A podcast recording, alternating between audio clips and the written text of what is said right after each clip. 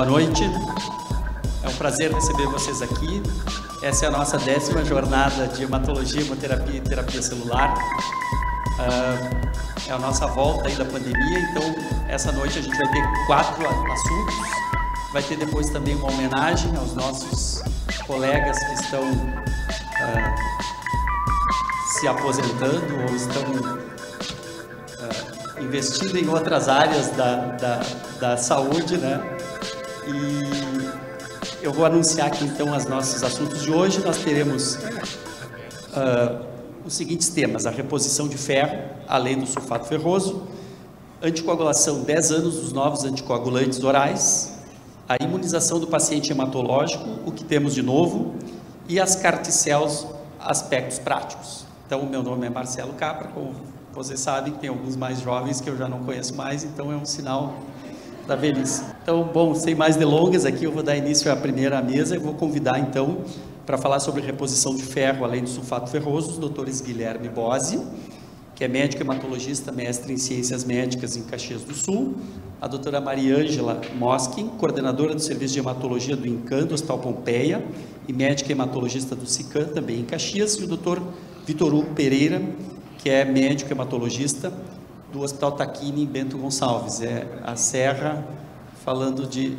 reposição de ferro. Então, vou passar aqui para o doutor Vitor Hugo, que vai fazer a coordenação da mesa. Obrigado. É um prazer estar aqui.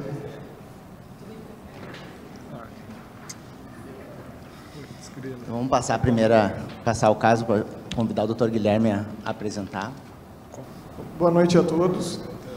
Primeiramente, é uma honra estar podendo abrir a Jornada Gaúcha né, na nossa mesa aqui serrana. Então, vou trazer um caso clínico relacionado à reposição de ferro. É, certamente não é nenhuma novidade, assim, a situação para todo mundo. Todos nós provavelmente temos vários casos parecidos com isso, é, com esse caso na nossa prática clínica, mas eu acho que vai ilustrar bem a discussão que vai vir posteriormente. Bom, então vamos lá. É um paciente do sexo masculino de 71 anos. Ele vem encaminhado para o meu consultório proveniente do Hospital de Flores da Cunha, cidade próxima. É um paciente que tem algumas comorbidades, então hipertenso, uma história de um evento isquêmico prévio é, em 2019 com uma perda periférica da visão no olho direito é, e que procurou atendimento por uh, quadro de fraqueza progressiva. Então, o paciente relatou que nos últimos meses assim tinha apresentado alguns episódios de melena, é, embora fizesse já algum tempo que ele não voltasse a apresentar é, essa condição clínica e é, de que chamava a atenção dos, de medicações que o paciente fazia uso, a gente tinha o clopidogrel por conta do quadro é, cérebro vascular que ele havia apresentado. Nessa internação uh, que ele tinha feito no Hospital de Flores da Cunha, o paciente foi diagnosticado com anemia e o clínico que atendeu uh, fez a solicitação da transfusão de um concentrado de amácias uh, antes de encaminhar para a investigação. o paciente chegou para mim então com esses exames, né, que mostrava uma hemoglobina de 8.3 com uma microcitose importante, o VCM66, uh, mostrando um valor de ferritina baixo também, 7.2, uma saturação de transferrina de 8%, e a endoscopia que o paciente havia feito recentemente, até por causa, por conta de um histórico de um ah, uma úlcera gástrica mostrava que essa úlcera não não estava funcionante, tinha a presença apenas de uma fístula antroduodenal por sequela dessa dessa úlcera. Então, uh, por conta da anemia dele, a gente uh, eu acabei uh, indicando reposição de ferro parenteral. O paciente voltou depois da reposição do ferro parenteral, não tinha apresentado novos episódios de sangramento e a gente pôde ver que já apresentava uma normalização do, dos parâmetros hematimétricos dele e dos níveis de ferritina. Então foi orientado uma revisão dentro de alguns meses para ir monitorizando caso houvesse sangramento uh, ou outras alterações. No entanto, o paciente acabou se perdendo, ele não voltou uh, tão logo e aí acabou uh, voltando um ano depois, justamente depois de uma nova uh, internação no, no hospital das, do município dele, onde se uh, identificou um novo quadro de anemia, com uma queda de hemoglobina agora para níveis 7.2, novamente com uma microcitose importante e níveis baixos de ferro.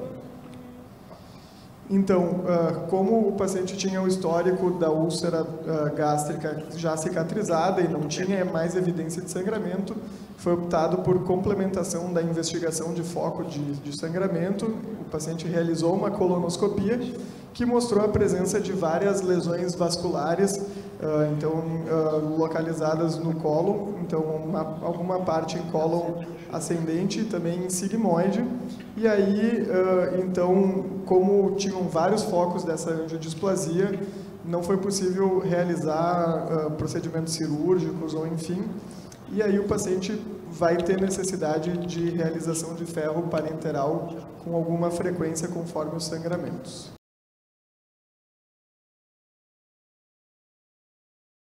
A gente sente muito em casa aqui, né?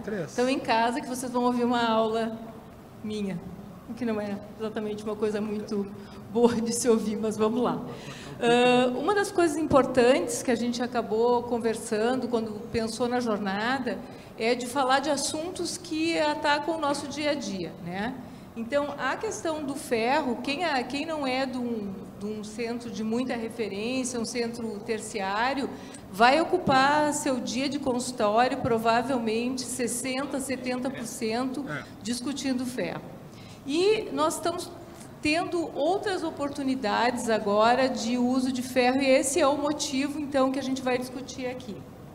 Bom, uh, não há dúvida que a anemia ferropriva ela é importante no nosso meio, né? E foi para ela, por que foi para ela? assustei aqui. Então, sim, quem é essa pessoa, pelo amor de Deus? O mico. Então, nós temos, assim, cerca de, eh, dados de 2016, mais de 1,2 milhões de casos no mundo inteiro, sendo a quinta maior causa de incapacidade, isso é muito importante, e nós mulheres somos muito afetadas por isso. Em países subdesenvolvidos, uh, na, na, estatística da OMS, 35 países é a maior causa de incapacidade da mulher é por causa da anemia ferropriva. Né? Tanto é que a Organização Mundial de Saúde tem como meta, até 2025, reduzir em 50% a prevalência de anemia em mulheres. Então, isso é muito sério. Aqui falando um pouquinho sobre o ferro, né? o que, que a gente tem de ferro e por que, que o ferro tem tanta intimidade conosco, hematologistas, porque basicamente quase todo o nosso ferro está relacionado à hemoglobina. Né? Tem um pouquinho ali na mioglobina e, obviamente, a maior parte dele está conosco. Quando se descobriu a epsidina, parece que as portas se abriram, né? E aí a gente passou então a entender que a epsidina ela é muito importante na regulação do ferro. Muita coisa ainda não se sabe, mas se sabe que ela é quem coordena toda a homeostase do ferro. Eu não vou discutir anemia ferropriva, mas eu preciso falar um pouquinho sobre isso, né? Então, a, a, a epsidina reduz a absorção de ferro no intestino e libera dos macrófagos através da interação e inativação da ferroportina. Tem algumas coisas importantes, porque a partir da descoberta da epsidina, a gente começa a entender mecanismos de ação da anemia, né? Infelizmente, ainda nós não temos epsidina como um, exame laboratorial disponível, ela está só em estudo clínico, né? Mas alguma das coisas, por exemplo, que se descobriu que existe uma liberação circadiana da epsidina. E essa liberação circadiana interfere quando a gente vai discutir como, tra como tratar a anemia ferropriva. Portanto, ah, a epsidina ela é mais liberada no final do dia e menos durante ah, o período da manhã. Quando se aprendeu há muito tempo atrás como é que se tratava ferro, a gente ah, normalmente pensava numa dose em torno de 100 a 200 miligramas de ferro elementar, de duas a três vezes ao dia, num tratamento de três a seis meses. Isso basicamente é o que se, por muito tempo, se utilizou como tratamento para anemia ferropriva. O que está acontecendo hoje é que tudo isso, e muito baseado no entendimento do metabolismo do ferro, está começando a se modificar. E é basicamente sobre isso que a gente vai falar um pouquinho hoje. Uh, o ferro elementar ele é pouco absorvido e ele acaba uh, dando muito para efeito gastrointestinal, o que diminui muito a tolerância ao ferro oral. Isso tudo a gente já está acostumado, né? E, esse, e hoje a gente está conseguindo provar isso, né? que muito dessa parte inflamatória desse ferro livre acaba uh, fazendo com que o intestino inflame e, portanto, os parefeitos mais comuns. Hoje a gente consegue provar isso até pela, do, uh, pela dosagem da calprotectina, mostrando que realmente o ferro inflama o intestino. Outra Uh, outro elemento interessante é o fato de que quando a gente dá o, uma dose de ferro, a gente aumenta a epsidina. E esse aumento da epsidina pode durar até 48 horas. A, a, a partir desses e outros entendimentos, começou a se propor novas maneiras de fazer o uso de ferro oral. Então, hoje, a gente sabe que uma dose única diária de ferro elementar, entre 40 a 60, muito longe daquela de 100 a 200, e em, ou uma dose um pouquinho maior em dias alternados, é capaz de aumentar em muito, chega a 33% a absorção do ferro oral. Uh, então, isso realmente é uma mudança de paradigma.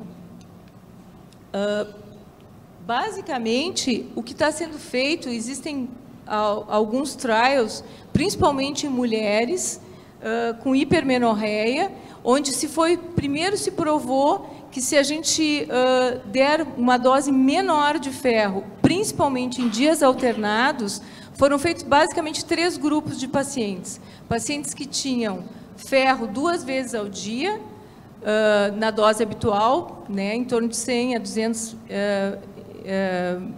microgramas de ferro elementar. Quando se baixou essa dose para 60 miligramas uma vez ao dia, ou se usou em torno de 80 miligramas em dias alternados, todos esses pacientes tiveram o mesmo desfecho, inclusive com um desfecho melhor nos pacientes que usaram em dias alternados, porque não tiveram maior aderência e maior tolerância. Então, a partir de agora, isso parece ser a nova maneira de utilizar o ferro. Ainda tem muitas, alguns estudos foram feitos em velhos também, pessoas mais idosas, uh, e também mostrando os mesmos resultados. Uh, então, a ideia hoje é que a gente possa, no melhor entendimento da epsidina, né, como sendo esse marcador e não uh, usando uma dose mais baixa de ferro, com uma melhor tolerância. Sobre o ferro oral ainda, o que eu gostaria de trazer são as novas formas de ferro, né?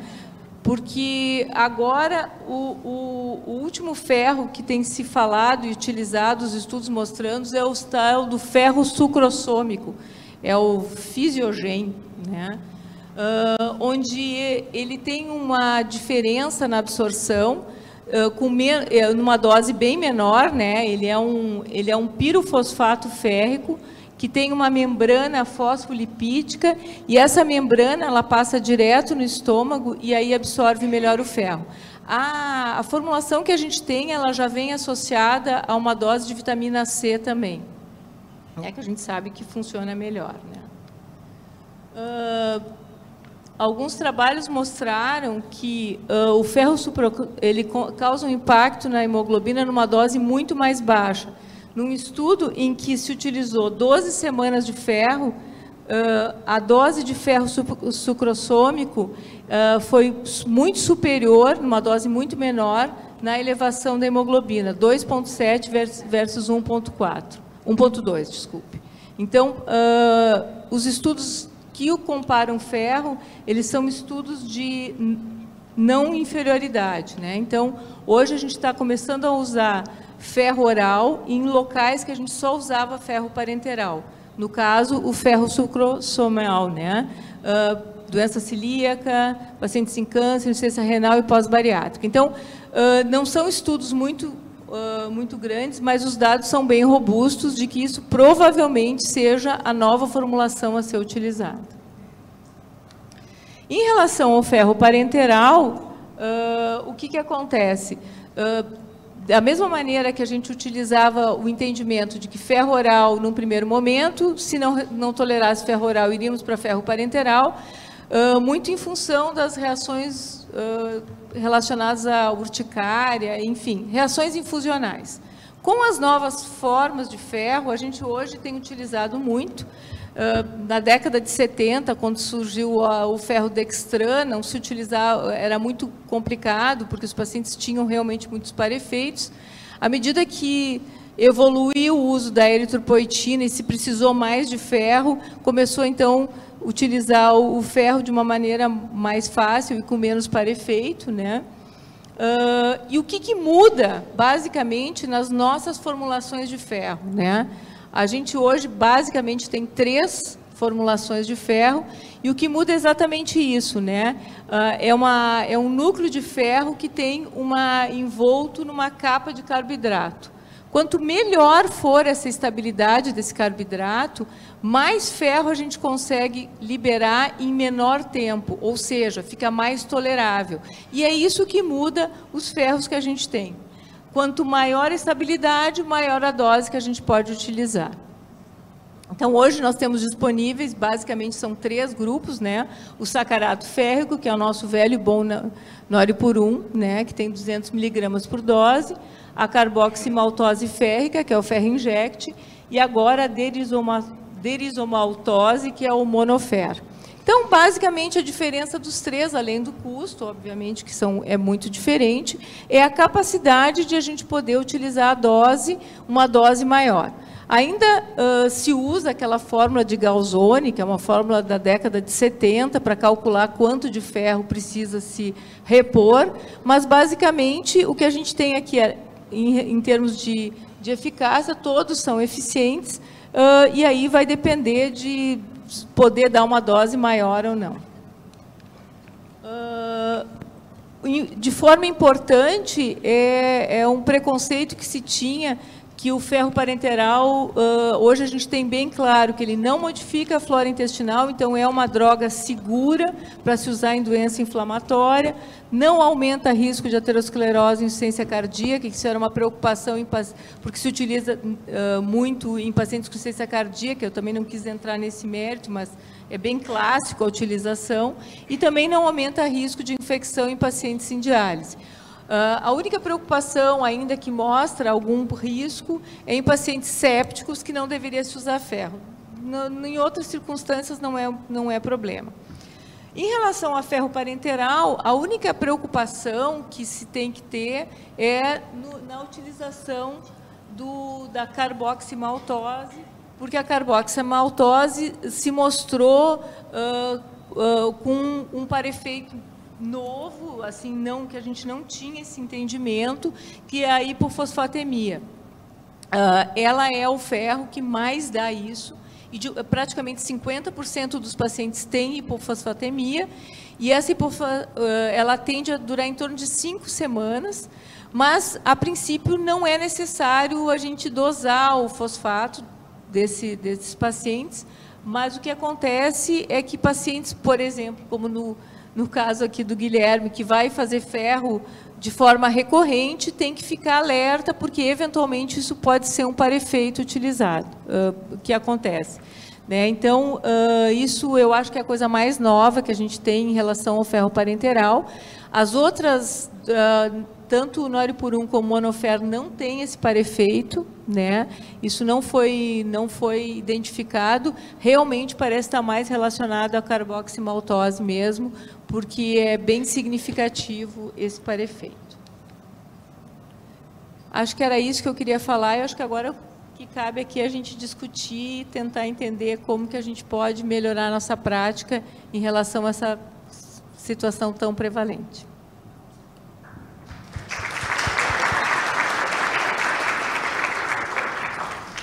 Vamos agradecer a doutora Mariângela pela excelente aula. A gente queria abrir para discussão saber se alguém tem alguma pergunta.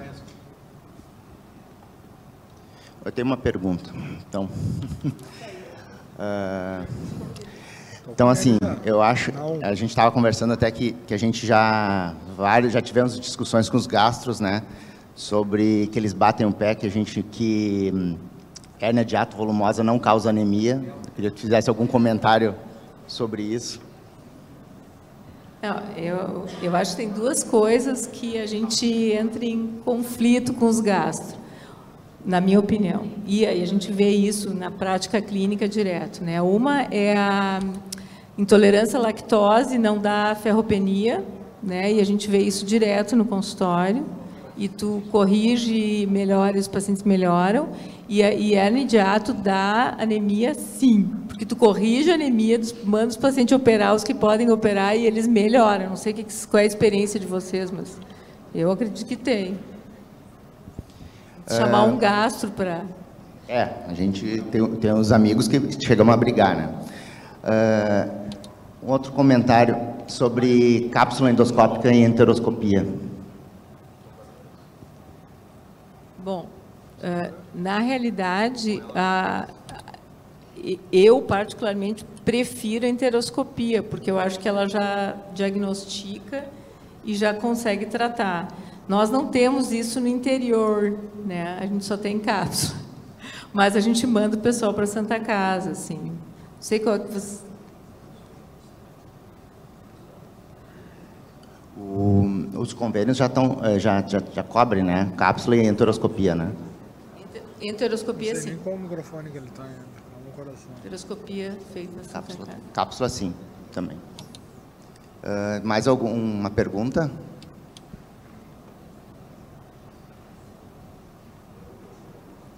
E o doutor Tito aqui.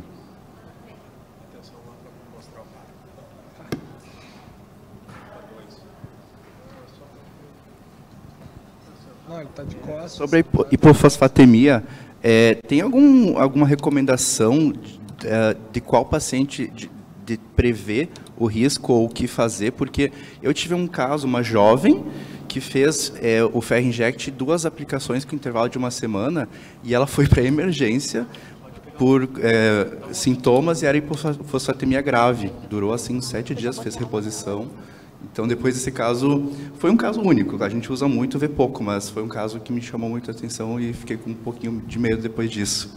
Não, a, a literatura ela é bem clara que, a que é que não tem não tem assim nenhum fator predisponente, né? Assim, tu não não consegue eh, não não há uma população que deva ser vista, né? O que acontece é que exatamente isso começou a ter sintomas e aí, aí nos estudos clínicos começaram a pesquisar e viram e também o mecanismo pelo qual acontece não é bem definido, né? Então é aquela coisa assim, precisamos entender melhor isso e a, a recomendação é que só se utilize, só se dose em pacientes que fazem tratamento recorrente. Mas tu vê, tu fez o tratamento habitual, o paciente fez duas doses com intervalo semanal, né? Então é realmente uma questão de sintoma, ficar de olho no sintoma, mas não é uma recomendação que se que se faça e chamar a atenção que realmente é, a, é o ferro inject, a carboximaltose que tem isso de uma forma muito importante. Tem um trabalho que era, comparava o, as duas, né, o Dexa, o monofer com ferro inject, que é mais fácil de falar, e assim, era 58% no, na, no ferro inject versus 8% a incidência no, no monofer. Então, é, é, é, isso é um parefeito da droga, mas eles não conseguem não conseguir entender, não tem claro por que, que isso acontece. Mas eu acho, que, eu acho que isso deve aparecer porque é muito prevalente, né? E, e muito intenso também, né? Mais alguma pergunta? Então, quero agradecer a doutora Mariângela e ao doutor Guilherme pela, pela apresentação. Vamos passar. Obrigado, obrigado. Já vou.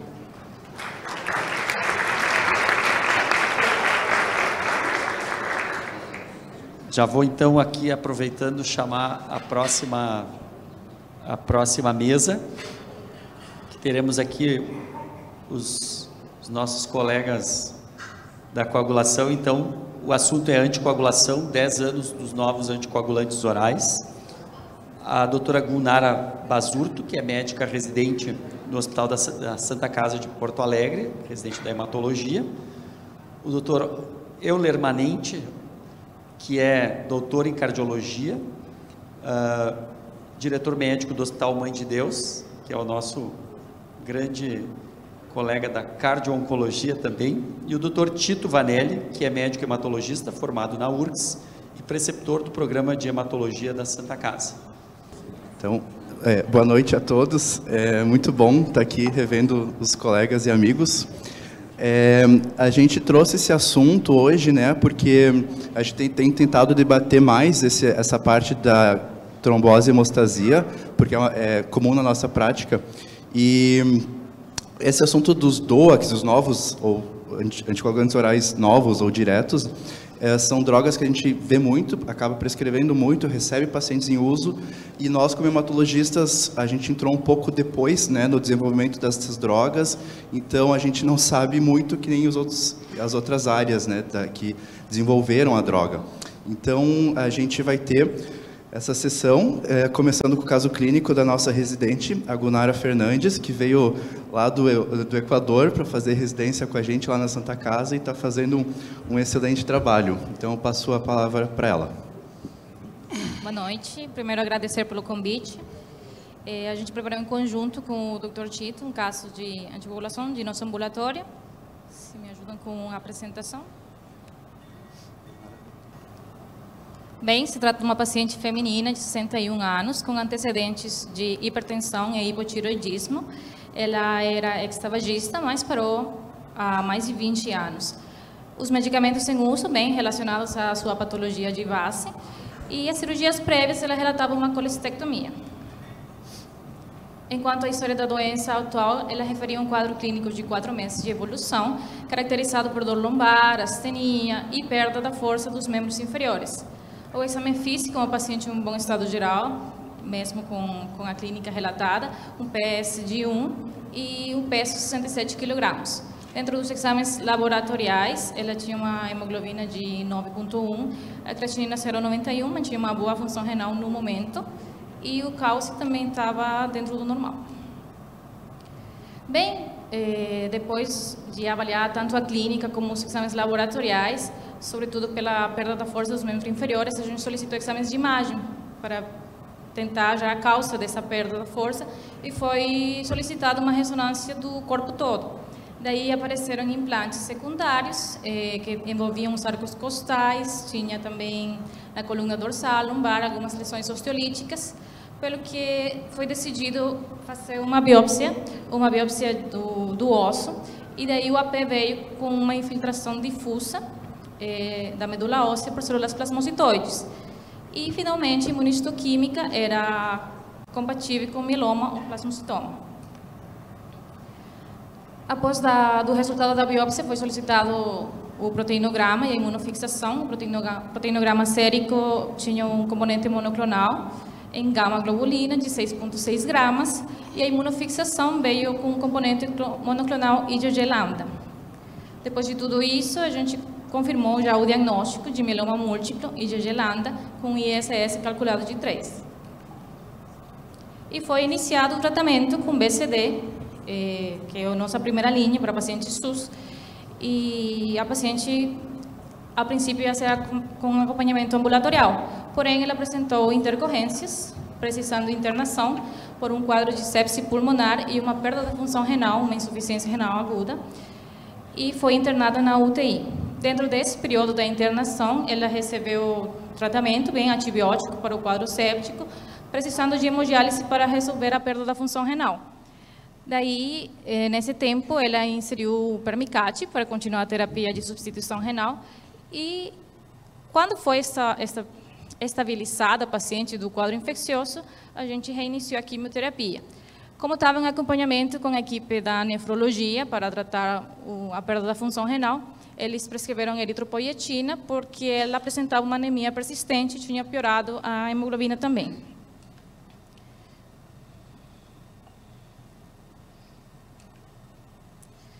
O paciente recebeu alta e continuou acompanhamento ambulatorial. Porém, ele apresentou um episódio de obstrução do catéter. O primeiro episódio foi manejado com um protocolo de desobstrução com alteplase e conseguimos resolver. Daí apresentou um novo episódio já no dia 29 de, do 6, e aí decidimos internar para avaliar um pouco melhor essa nova obstrução do permicate. Realizado o protocolo de desobstrução e foi solicitada a avaliação da cirurgia vascular em uma angio-TC de tórax. A angio-TC confirmou uma trombose subaguda na confluência da veia subclávia direita e foi iniciada anticoagulação com a pixavana 5 mg duas vezes por dia, por ter o diagnóstico já confirmado da trombose. Então, o que a gente queria ressaltar nesse caso é que nossa paciente tem vários fatores que contribuíram para o desenvolvimento do episódio trombótico, os quais temos o câncer, o diagnóstico de mieloma, a quimioterapia, a internação prolongada que ela teve na, na UTI, o uso de eritropoietina, que foi prescrito, o catéter, que também é um fator importante considerar, a idade e a mobilidade reduzida, lembrando que nossa paciente tinha múltiplas lesões na coluna que dificultavam ou estavam impedindo a mobilidade normal. Os fatores que temos que considerar na escolha do anticoagulante vai ser a função renal, se o paciente tem uma função renal boa, e se ele não tiver uma função renal boa, a gente deve ajustar a dose conforme conforme relatado, que tem uma, uma via oral mantida para garantir o, o correto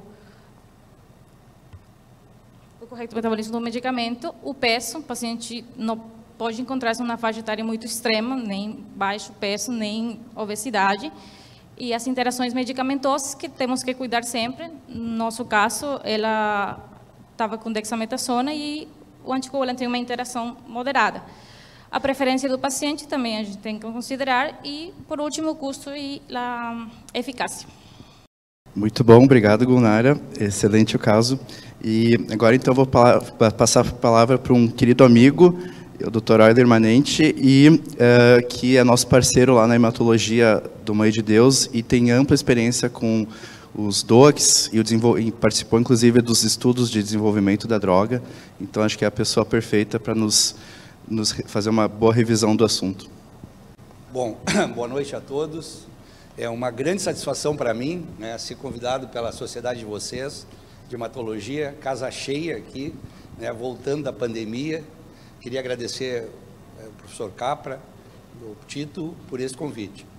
Eu perguntaria aos organizadores se eu posso me mexer aqui, eu posso fazer de pé? Posso? Né, a câmera pega. Bom, eu fico Todo mundo que me conhece sabe que sou inquieto, ficar na cadeira vai ser difícil. Bom, a minha, é, a minha fala hoje aqui, é, é para nós, é muito importante, né, porque os anticoagulantes eles, e a cardiologia, eles têm um, um, um foram, é, foram ligados na maternidade. Não haveria cardiologia se não fosse anticoagulação. De jeito nenhum.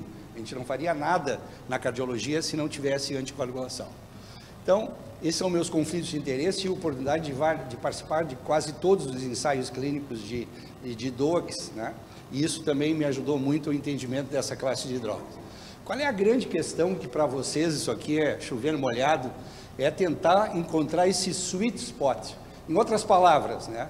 A medida exata entre a baunilha e o sal. É, é, é, o peso de um lado da balança, né? eventos trombóticos, do outro lado, é risco de eventos hemorrágicos. Sempre Tá, todo dia o cardiologista, vocês da hematologia estão buscando esse sweet, esse sweet spot, né, esse ponto muito claro entre essas duas, esses dois problemas do nosso dia a dia.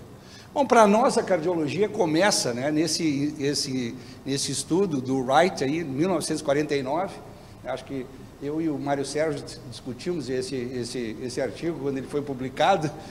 Então, é, isso aí abre, abre, abre, é, abre para nós assim a, a, toda essa abertura dos anticoagulantes orais.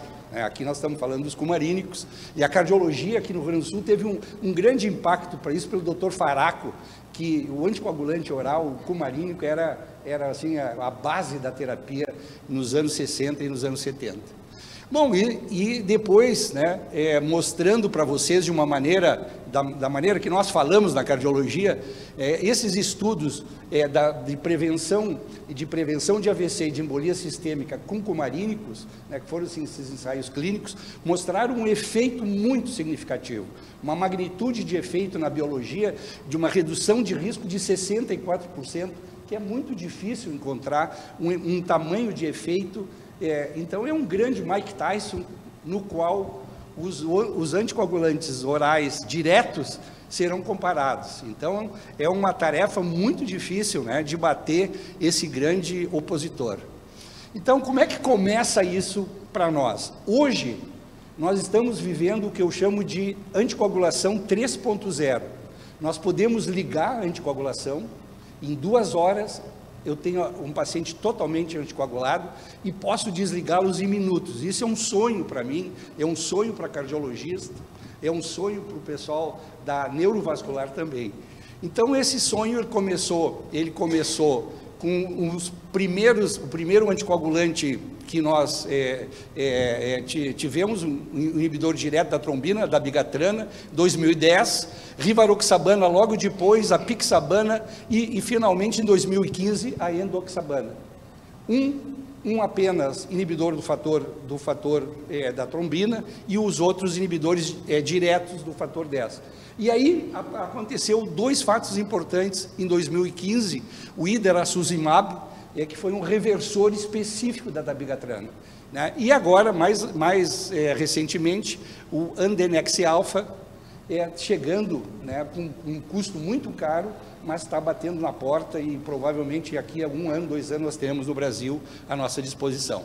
Por que, que a gente mudou, então, dos cumarínicos para os DOACs? Principalmente por isso, né? porque o, a, a hemorragia mais temida para nós né, a hemorragia intracraniana tem uma redução de risco relativo de 52%. Então, nós, eh, isso nos deixou o médico de cabeceira, um médico muito confortável uma redução de risco é, de hemorragia intracraniana na ordem de 52%, também se traduziu numa redução de mortalidade em torno de 10%, mortalidade total. Então, a gente tem uma droga mais segura e também tem a capacidade de reduzir o desfecho mais, mais ambicionado por qualquer médico, que é re, reduzir a mortalidade por todas as causas. Então, vocês estão vendo aqui o tamanho do efeito, isso aqui é uma meta-análise que eu vou explorar rapidamente com vocês depois, mostrando aí uma redução enorme de hemorragia intracraniana, isso nunca visto né, na anticoagulação e com nenhuma outra droga. Então, vocês conhecem muito mais é, isso que eu. Então, nós temos duas classes, repetindo, os, os inibidores de fator 10, a RIVA, a pixabana e a indoxabana, a, e, e, uma droga só que se que conseguiu esse, essa posição, que foi a da bigatrana, uma droga muito interessante, é, que é um inibidor direto de trombina, e agora começa a corrida do fator 11. Né? Então, eu trouxe uma carta ali de, já que nosso centro foi selecionado para começar estudos de fator 11. Então, o fator 11 estão se buscando uma droga que seja mais antitrombótica, que esse fator possa ser inibido, que ele seja mais antitrombótico e que e seja mais anticoagulante, menos anticoagulante. Então, é, podendo evitar a trombose e com isso oferecer um momento diferente na anticoagulação também. Bom, vamos lá para não perder tempo, eu tenho pouco tempo. Então, todos os anticoagulantes na prática são, são é, iguais? Não são, né? mas eles são muito parecidos. Então, em termos assim de, de, de poder ser prático aqui para a plateia, então, de ponto de biodisponibilidade, eu chamaria a atenção da rivaroxabana que tem que ser ingerida com alimento. Por quê? A, a biodisponibilidade sem alimentos no, no, no estômago é de 66%, e quando ingeridas no meio de uma refeição, a biodisponibilidade dela vai a 100%. Então, isso é uma obrigatoriedade muito importante, simples, mas tem que ser, o paciente tem que ser educado e muitas vezes, infelizmente, não é educado para ser é, dessa maneira. Então, o nosso tempo de protrombina do passado é o quê? É a taxa de filtração glomerular e a creatinina e principalmente a taxa de filtração glomerular. Então aqui dois exemplos para vocês, né? É, a pixabana ela é excretada é, pouco pelo rim, assim como a, a, a, a rivaroxabana, isso aqui dá para fazer um X aí, bem claro. A dabigatrana é a que mais é, se é excretada pelo rim, a gente tem que ter cuidado então em pacientes que podem perder é, taxa de filtração glomerular. E a indoxabana aí fica tipo aí de 60, de em torno de 50%. Então, as duas drogas que menos que menos são excretadas pelo rim é, a pixabana e rivaroxabana para memorizar, e depois nós temos a indoxabana e a dabigatrana como a campeã é, de excreção renal, e a gente tem que ficar atento a esse, a esse particular. Então, de uma maneira rápida para vocês, o que é, que é importante no dia a dia, eu diria que seriam essas características. Então, aqui também estão mostrando para vocês a mesma visão, né? É, é, existe uma possibilidade de redução de dose, é muito problemática a redução de dose de um DOX, porque, na verdade, o número de, de, de pessoas que são observadas na redução de dose são muito pequenas. Então, a, a, nossa incerteza do ponto de vista de efeito, ele é preocupante. Eu tenho muita é, cautela em reduzir a dose de um DOX. Tem vários critérios que a gente poderia depois discutir na, na apresentação. Então, quantos americanos hoje estão tomando DOAX, anticoagulantes diretos? 6 milhões de pessoas nos Estados Unidos. E isso fica muito, muito claro nessa, nessa publicação é, de agora recente do, do JAMA, mostrando para vocês na primeira curva lá, vocês estão vendo total é, é, anticoagulantes orais, aqui todos os anticoagulantes orais, até com marínicos, né? A primeira, a primeira curva. Depois, a curva da varfarina, ela vem caindo ela vem perdendo espaço, a varfarina vem perdendo espaço e os DOACs, os anticoagulantes diretos, vão tomando esse, esse campo e cada vez mais existe adesão aos DOACs, sem dúvida. Né? Isso, embora o preço, né, algumas patentes já estão caindo, a Rivaroxabana já caiu a patente, a Pixabana cairá a patente agora, então isso vai se tornando uma, uma, uma, uma característica. Bom, aqui é um, é um estudo de, agora de vida real, de a prática médica do dia a dia. Esse, esse, esse é, uma, é, é, um, é um registro chamado Garfield, né, do gato aquele, do Garfield. Eu tive a oportunidade de participar desse registro, venho participando há anos, e aqui nós estamos vendo algumas coisas curiosas. Né? É, é, é isso aqui é, são pacientes com tromboembolismo, com TEV, né, com, com tromboembolismo venoso ou doença é, é, é deep venous trombose ou embolia pulmonar. Né? Então, o que nós estamos vendo aqui? Né? Aqui é, é, é, trombose venosa, aqui trombose venosa, mais ou menos na segunda coluna, trombose, né? É, é, é trombose venosa profunda. O que, que eu quero chamar a atenção para vocês aqui? Que é, nessa condição, já um quarto dos, do, das pessoas já começam a tomar DOAX como a primeira dose, não tomam nada, não tomam injetável, e um, um 25% já começam e continuam o seu tratamento com DOAX. Isso é uma prática que pode ser feita de uma maneira é, quando a gente afasta é, indivíduos de, de alto risco. É, pacientes de baixo risco já podem ser é, assim tratados. Rapidamente, como é que começa sempre os estudos de DOCA? Começa com, com perioperatório de cirurgia ortopédica. Aqui vou mostrar rap, rapidamente para vocês. Isso aqui não é uma, não é uma, é uma, é, é uma, é uma revisão sistemática, não é uma meta-análise, mostrando que com a, com a dabigatrana a eficácia ela, é, ela não é inferior né? A, a, com a rivaroxabana se mostrou superior e com a pixabana também do ponto de vista de eficácia. Evitar trombose, ela é muito potente, são drogas potentes para fazer uma inibição direta e com isso evitar trombose. E do ponto de vista de sangramento, que imagina só, é, a gente conviver com um ortopedista não é fácil, né? Fazer o pós-operatório de cirurgia ortopédica não é fácil, não pode sangrar, né? Ah, e às vezes me convido para fazer pós-operatório de pacientes com cirurgia plástica. É mais uma dor de cabeça, né? É pior ainda, né? Ter um sangramento numa situação dessas. Então, como é que se comporta? Não é inferior, não, né? Como vocês estão vendo ali. Né? Com, a rivaro, com a rivaroxabana, isso pode ser é, de uma maneira mais, é, de uma maneira de, vocês estão vendo aqui que o efeito favoreceu até a inoxparina, sangra, sangrou bastante, e aqui com a pixabana não sangrou muito. É esses, é, esses achados são comparáveis? Não são comparáveis, e são é, populações diversas. Rapidamente para vocês, isso aqui é, é, a última publicação que, que a gente tem conhecimento agora, né, mostrando para vocês é, é, um resumo rápido sobre é, o uso de antitrombóticos em, em, em TEV. Né? É, eu queria trazer rapidamente para vocês o resumo da ópera, é difícil, não quero que vocês se atenham muito, mas mostrando que essas drogas, elas não são, elas não são inferiores do ponto de vista de eficácia, mas elas sangram menos. Né? Ponto, quando a gente compara com tratamento é, é, dentro do hospital e depois com cumarínico durante três a seis meses e, alguns casos, com, é, com é, tratamento estendido. Então, o que, que, que, eles dizem em resumo? Eu quis trazer aqui para vocês, para obedecer o tempo. O tratamento né, de anticoagulantes na, na, na, nos pacientes com tromboembolismo venoso, eles são recomendados sobre a varfarina, né? é uma recomendação forte, mas a evidência e a certeza é moderada, porque tem poucos estudos ainda. Né? E, e começar uma anticoagulação em pacientes que estão em outpatient, quer dizer, eles já estão saindo do hospital, sem hospitalizar esses pacientes de, que, que estão com embolia pulmonar de baixo risco, né? Se o acesso à medicação e o cuidado adequado é, é, é oferecido para o paciente, isso aqui é, é, é recomendado. Rapidamente para vocês, agora é, que interessa, aqui é, é, trombose, trombose no câncer.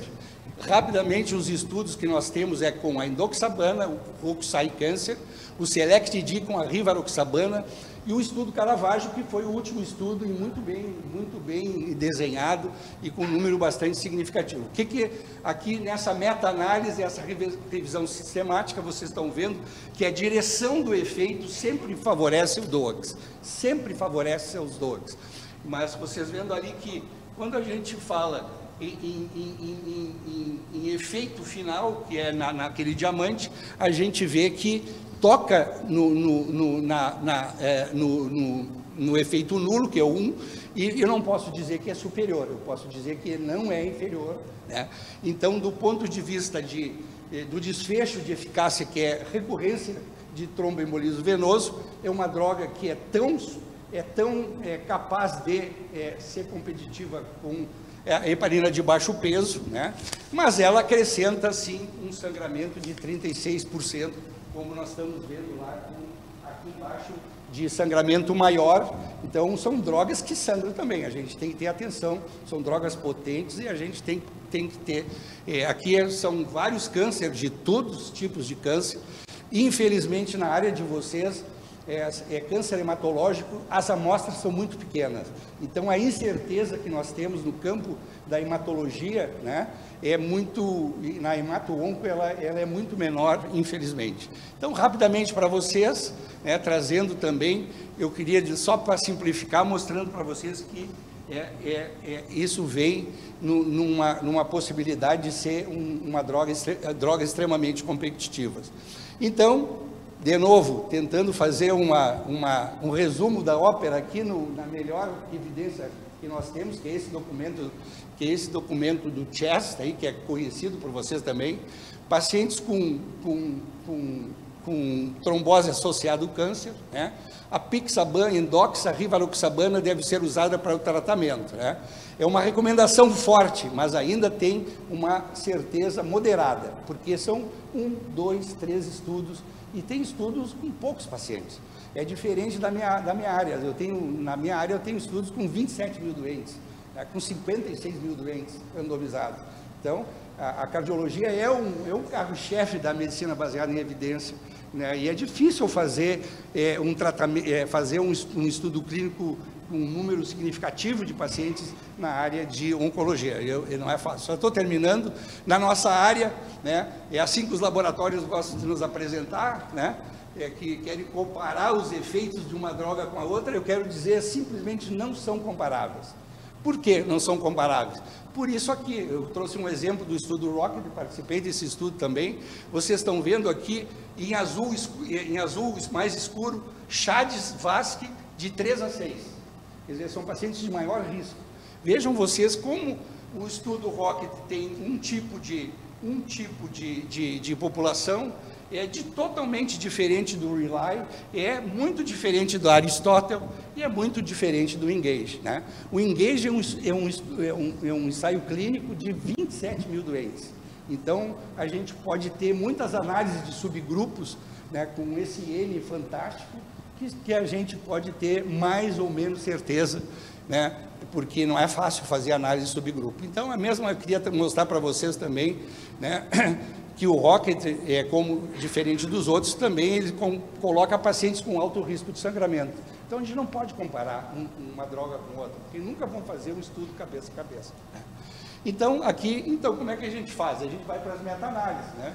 As meta-análises, essa aqui é a mais famosa de todas, né? Essa aqui pelo, pelo grupo da RAR, mostrando uma redução de risco relativo em desfecho de eficácia, que é AVC e embolia sistêmica, já estou terminando, sangramento maior até, é, os DOACs ficaram de uma maneira, é, é, com uma redução de risco aí de 14%, mas aí encosta, na, encosta ali na, na, na, na nulidade, mas a direção do efeito, isso que mais interessa, hoje do que o P, porque é assim que a gente olha as coisas. E aquilo também, novamente, mostra uma redução de risco muito significativa de, sangramento intracraniano e um incremento né, de hemorragia digestiva. A gente tem que ter bastante cuidado com isso. Então, terminando, não sei se passei um pouquinho do tempo, né, as vantagens e as implicações clínicas. Né?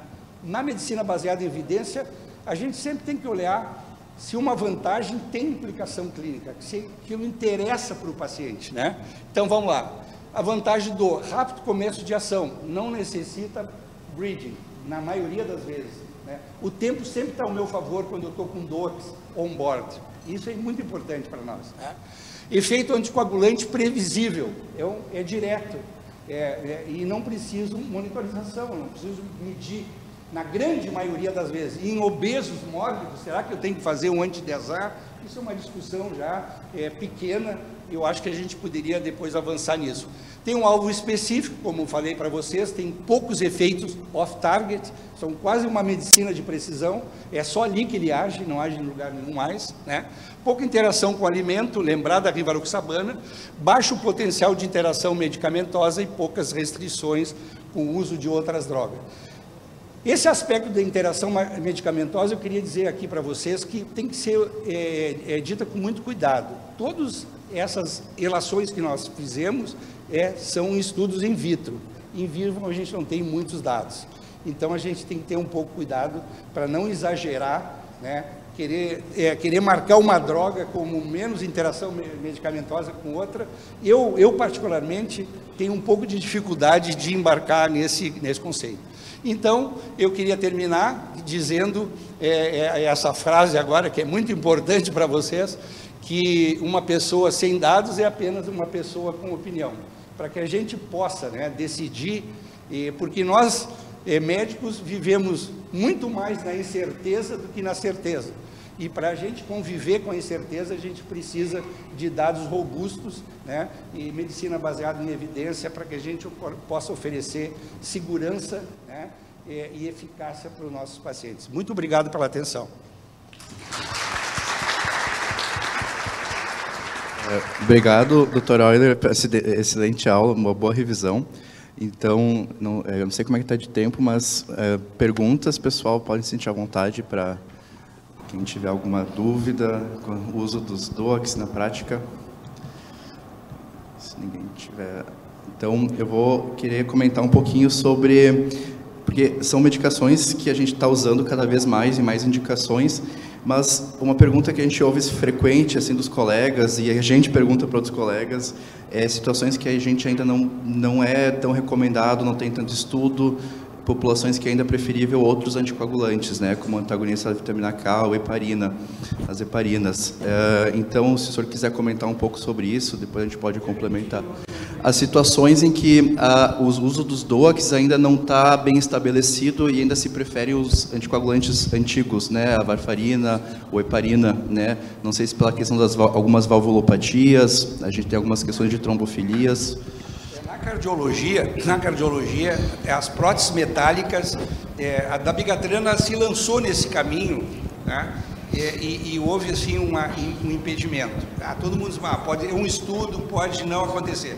Agora no, no, último no último congresso da Sociedade Europeia de Cardiologia, né, também é, é, teve um sinal na mesma direção, embora diferente um pouco.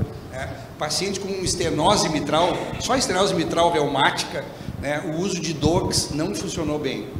Né? Então, é, nessa área onde ali tem muito trombo, tem uma quantidade de trombo significativa e principalmente tem um, um, um interposto como válvula metálica, isso nós não, nós não é, é, é definitivamente é, é, o uso tem que ser com, com, com. Nós é, ainda na cirurgia cardíaca é uma. Agora com a TAV é outra conversa, né? A TAV ainda a gente busca é, seria é, essas novas, é, nova maneira de trocar uma, uma, uma, prótese, uma prótese sem fazer cirurgia, né? fazer por catéter.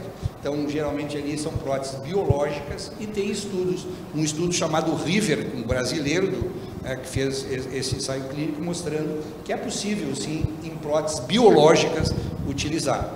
Mas agora no campo de vocês, né, né a gente lá, nós temos um ambulatório de trombose, e doenças hemorrágicas, eu gosto de me misturar com outras especialidades. Meu parceiro é o Tito ali no dia a dia, né? E, então tem a, a, famosa SAF, né? Que, que, que é um isso aí é ainda eu acho que não não é um cap, no meu entendimento ainda não é um capítulo fechado fechado.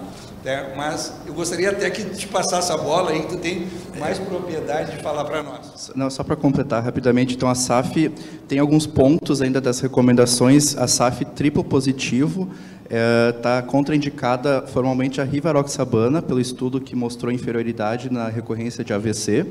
É, e na SAF com eventos arteriais, também é, não é recomendada como primeira opção os DOACs. Em SAF de menor risco, ou seja, aquela que é só uma anticardiolipina, só uma antibeta 2, é, como marcador positivo e associado a evento venoso, poderia sim se usar os DOACs um paciente que não consegue atingir o RNI adequado pela preferência do paciente. Então, não é assim qualquer SAF que a gente não pode atualmente usar ou não é recomendado. Eu incluiria ainda algumas trombofilias mais graves, como HPN, também não tem estudos com DOC, porque é uma doença rara, muito trombogênica. Ainda se prefere heparina ou até mesmo a varfarina. Uh, e a cirrose, né, a hepatopatia crônica, que para mim é uma coisa bem difícil, porque lá na Santa Casa a gente tem bastante caso de trombose porta no transplante, pré ou pós-transplante, e é sempre um drama do que usar, né? Então, essa população também é super representada nos estudos, não entra, né? Então, é também uma população que eu fico sempre na dúvida. Se nós temos tempo ainda, o Capra nos corta aí, né? Tu que manda aí. É, eu acho que tem situações clínicas que são bastante comuns, que são que é um capítulo de quem quem está na arena é, que são pacientes com insuficiência renal. Né? Então, é, como usar um DOAX em insuficiência renal? Né? Qual é o melhor DOAX se todos podem ser usados? Sempre a gente sabe, quando a dabigatrana ela sai, mas ela tem uma, uma característica, se houver, houver alguma intoxicação, ela pode ser retirada com, com hemodiálise. Por outro lado, né, a gente chega até 15 eh, ml de, de taxa de filtração glomerular. Depois aí, how deep is the ocean, onde a gente pode mergulhar abaixo dos 15, aí é, é, é mais complicado, né? Então, o que, que a gente faz off-label? Né? A gente tem usado a pixabana, né, numa dose de 2,5, em alguns pacientes, é, onde a gente discute com a família, com o paciente, e usa DOAX em pacientes com, é, com, com é, taxa de filtração glomerular abaixo de 15 ml. A gente faz isso. Então, esse é um tipo de doente. Né? Idosos e frágeis. Né? Idosos e frágeis é outro tipo. Então, né, a gente, o envelhecimento campeia, né? daqui um pouco nós vamos estar parecido com a Itália, né? espero que não com as preferências políticas, mas é, pela idade. Né? É, então, em países de muitos idosos, né? É, eu acho que é, um, é uma preocupação né, da anticoagulação. Na anticoagulação em idosos, a gente tem uma segurança bastante significativa, porque nós temos um corpo de dados muito grande, principalmente é com o estudo Engage. Né? Tive a oportunidade de participar desse estudo, ele foi liderado pelo grupo da Harvard, e esse estudo é um estudo de 27 mil doentes, e que é, tem uma amostra representativa em pacientes acima de 80 anos e acima de 85 anos. Então a gente também não pode se apaixonar por um estudo e, e, achando que a droga é diferente. Não, a gente não pode usar esse raciocínio, porque o raciocínio médico que eu acho correto é, é, é esse. É, eu tenho, né, uma, é, eu tenho uma experiência com anticoagulante direto na população de idosos mostrando né, que é seguro o uso em idosos. Né? E os pacientes idosos têm maior risco de eventos tromboembólicos quando estão fibrilados, tem mais risco de AVC, em outras palavras, mas também tem mais risco de sangramento. Então, aí a gente procurar né, é, é, a, é, o ponto exato entre a baunilha e o sal, como eu gosto de chamar, a gente tem que ter, né, vamos dizer, experiência, né, poder seguir esse paciente e ficar muito de olho na taxa de filtração glomerular, porque esses pacientes podem ter uma redução é, por algum evento né, que faz parte da sua condição de comorbidades. Uma, uma última pergunta, uh, os pacientes com fibrilação atrial, por exemplo, que estão em anticoagulação e que vão fazer um procedimento médico, como uma colonoscopia, como qualquer quão, quão, quanto risco tem em suspender, porque às vezes a gente vê nas recomendações de qualquer exame que é para suspender e não pergunta para ninguém. Assim. É, então o que, que eu vejo na prática, tá? Se exagera muito na, na, na, na retirada, né? que, e a gente tem que ter um cuidado. O cuidado é classificar o paciente em é, mínimo risco, em cirurgia não, não, catarata, todo mundo tira, não precisa tirar para catarata. É, os, os oftalmos brasileiros ficam meio, meio, são meio durão de, de cadeira, né? Mas isso aqui na Europa, nos Estados Unidos, uma cirurgia de catarata não é precisa tirar uma medicação, né? É mínimo risco. Dentário, na maioria, a gente só não usa a, a, do dia que o paciente vai fazer o procedimento. Agora, grandes extrações dentárias para implante, bom, aí vamos dizer que seja é um risco de sangramento moderado. Aí, dependendo da taxa de filtração glomerular desses pacientes, principalmente, a gente, aí a gente reduz um, é, duas, duas, três meia-vidas. Nos pacientes de muito alto risco de sangramento, é, cirurgia de grande porte, aí sim a gente precisa de umas cinco meia-vidas, né? porque a meia-vida dessas drogas são em torno de 12 horas. Então, é assim, não é sete dias deixar o paciente sem proteção. É, e pacientes, às vezes, né, é a gente que, que tem esse mundo da anticoagulação, a gente vê, tu tira em paciente errado, deixa o paciente exposto muito tempo, pô, daqui a pouco o paciente tem um AVC, é muita responsabilidade. Então, acho que a pergunta é, ela, é, é nós, nós tivemos agora, né, nesse último congresso europeu, eu sugiro para os colegas que olhem um documento sobre é, é, cuidados perioperatórios em, em pacientes não cardíacos, e ali tem um capítulo de DOPS fantástico, assim, então, trazendo toda, vamos dizer, essa, essa, essa, é, essa preocupação que é muito apropriada que o Capra é, é, suscitou nessa, nessa sua pergunta. Então, eu diria o seguinte, Capra, é, é, eu, eu, vejo muito, eu vejo é, muito retiradas exageradas, né? vejo mais retiradas exageradas do que, do que, do que retiradas corretas. Tá bom, é, muito obrigado, foi muito, aula muito boa, um caso muito bem apresentado, acho que deu para aprender bastante. Obrigado. Eu, antes, antes de sair, antes de palmas, eu queria fazer um convite para vocês. No dia 13 de outubro tem o Dia Internacional da Trombose, tá? E nós, do Hospital Mãe de Deus, nós estamos iluminando, é, nós tivemos que escolher entre o Inter e o Grêmio, é, o estádio, nós escolhemos o Inter por razões óbvias também, né? É, é, é, então será iluminado o, o, o, estádio, será iluminado o Iberê e a, e a fachada do hospital, é para a gente celebrar, é, chamar a atenção do, dos, dos, dos colegas e da população sobre esse grande problema que é a trombose, né? Então, dia 13, eu, vai, ser um, vai ser um evento mais midiático e do ponto de vista de redes sociais, a gente gostaria de distribuir para a Sociedade de Hematologia. É, é, então, estou fazendo esse convite, é uma maneira de devolver a, a, o carinho que vocês também tiveram comigo. De, eu, tô, eu, não me sinto estranho no ninho aqui, eu estou muito à vontade e estou muito feliz de estar aqui com vocês. Obrigado. Obrigado, obrigado a todos.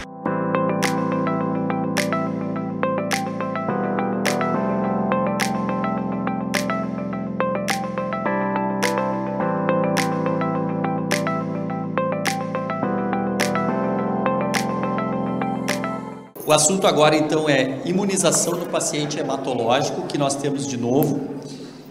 E os colegas que vão apresentar aqui é a doutora Agatha Hoffman, que é formada em medicina pela Universidade de Passo Fundo, especialista em medicina interna pela PUC.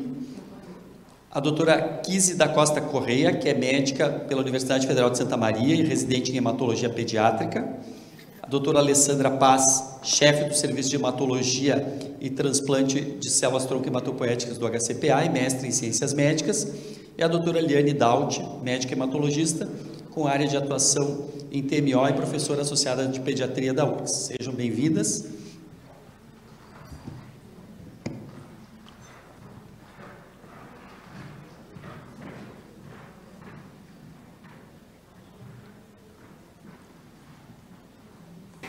Então, queria agradecer o convite para apresentar o caso. Hoje a gente vai falar um pouquinho um paciente com história de imunossupressão e depois ter a discussão.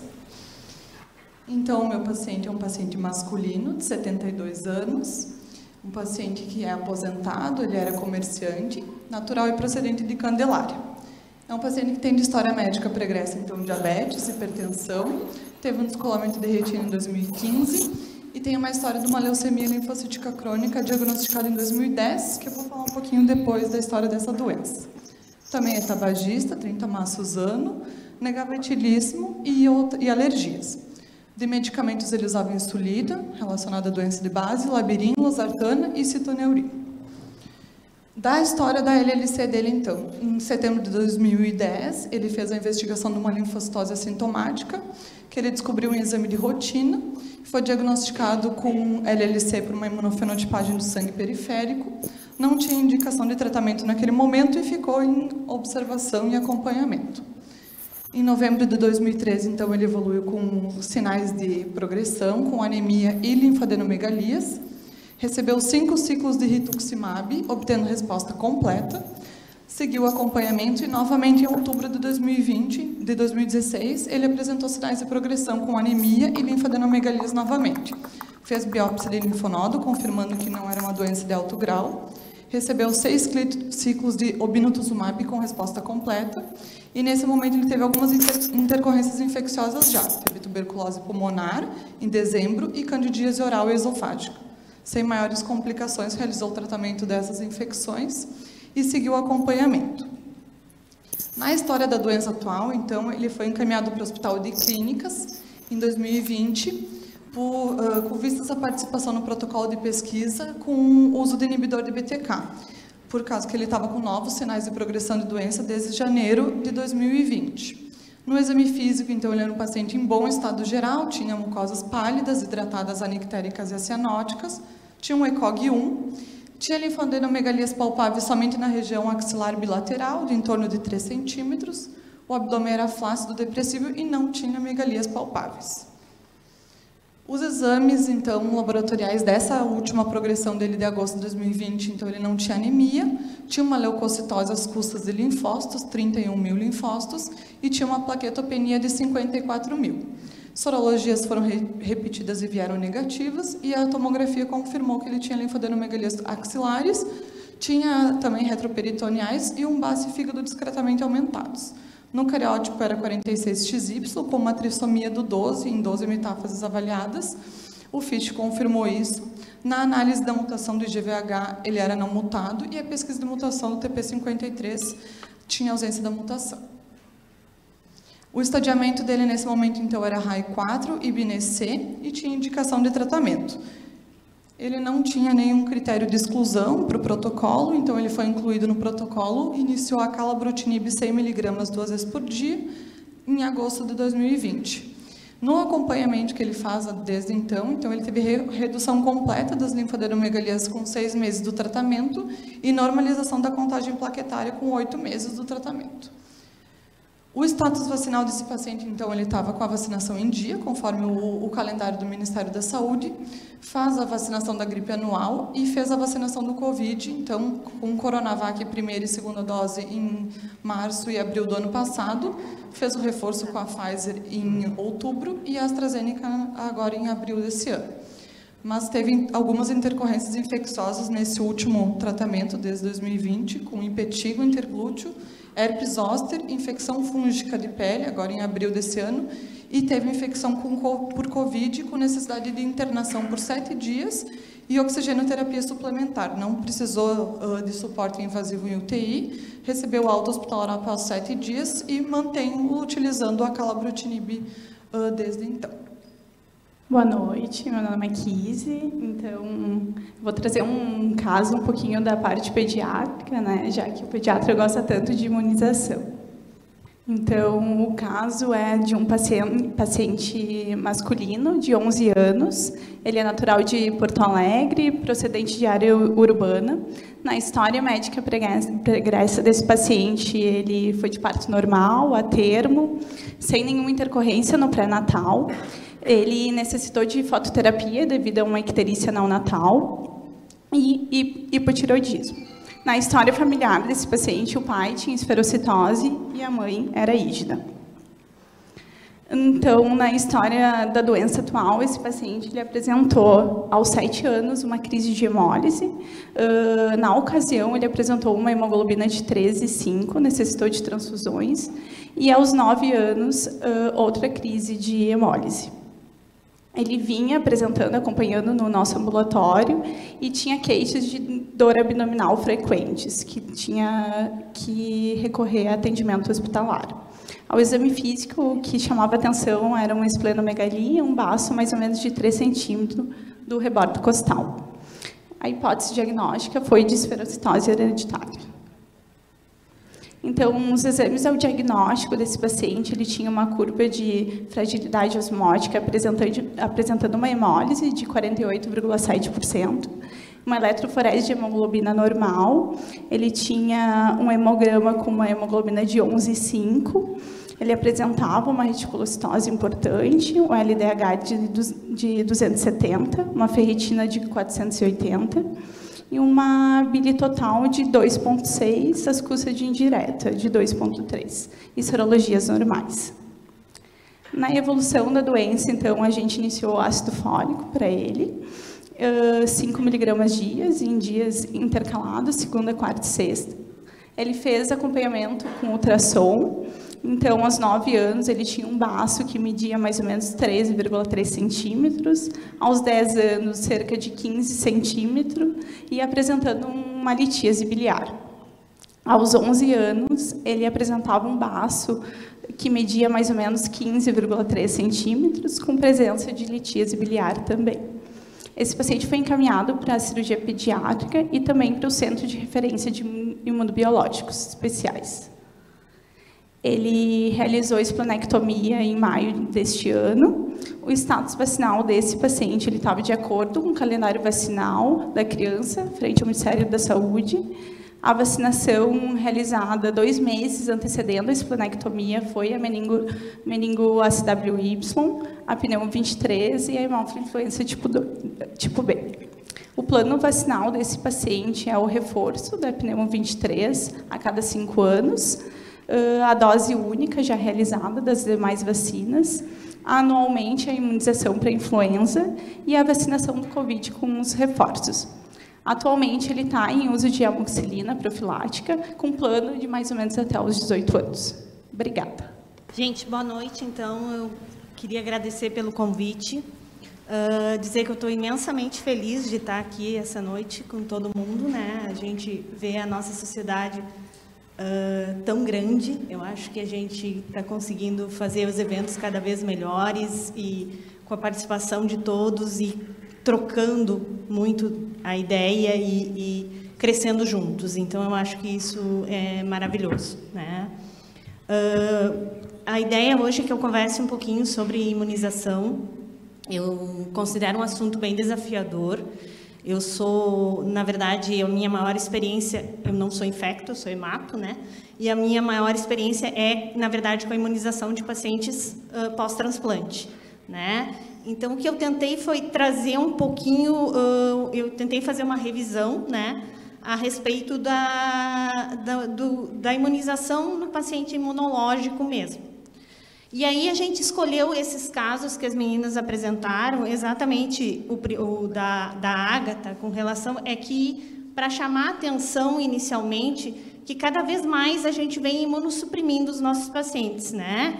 Na última década, a gente vem cada vez mais utilizando novas drogas, né? Tanto uh, imunobiológicos como os, uh, os checkpoints, né? As drogas alvos. Uh, a gente só para citar, né, a gente tem utilizado cada vez mais os anticorpos monoclonais, o rituximab, que é um uh, quimérico, o binutuzumab e ofatumumab, que são uh, uh, humanos, né?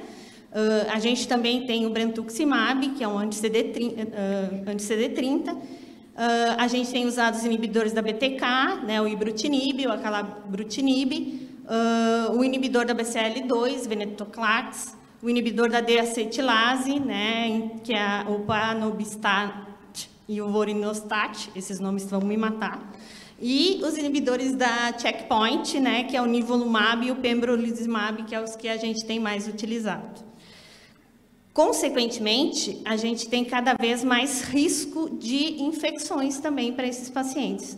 Então, esse aqui é um artigo de, é um artigo de revisão de 2020, na verdade, colocando todas essas novas terapias que a gente tem, uh, colocando o risco de cada uma delas com relação a infecções oportunistas, né, e o, o uso das profilaxias que a gente tem cada vez mais necessidade de usar nesse tipo de paciente. Lembrando que alguns desses pacientes, além de tudo, vão ir para terapia de, de, consolidação. Por exemplo, até a própria lenalidomida vai ter consequência depois, quando tu for fazer o autólogo de um mieloma. Então, talvez algumas coisas também tenham que ser revisadas em termos de profilaxia pós-transplante também. Tá?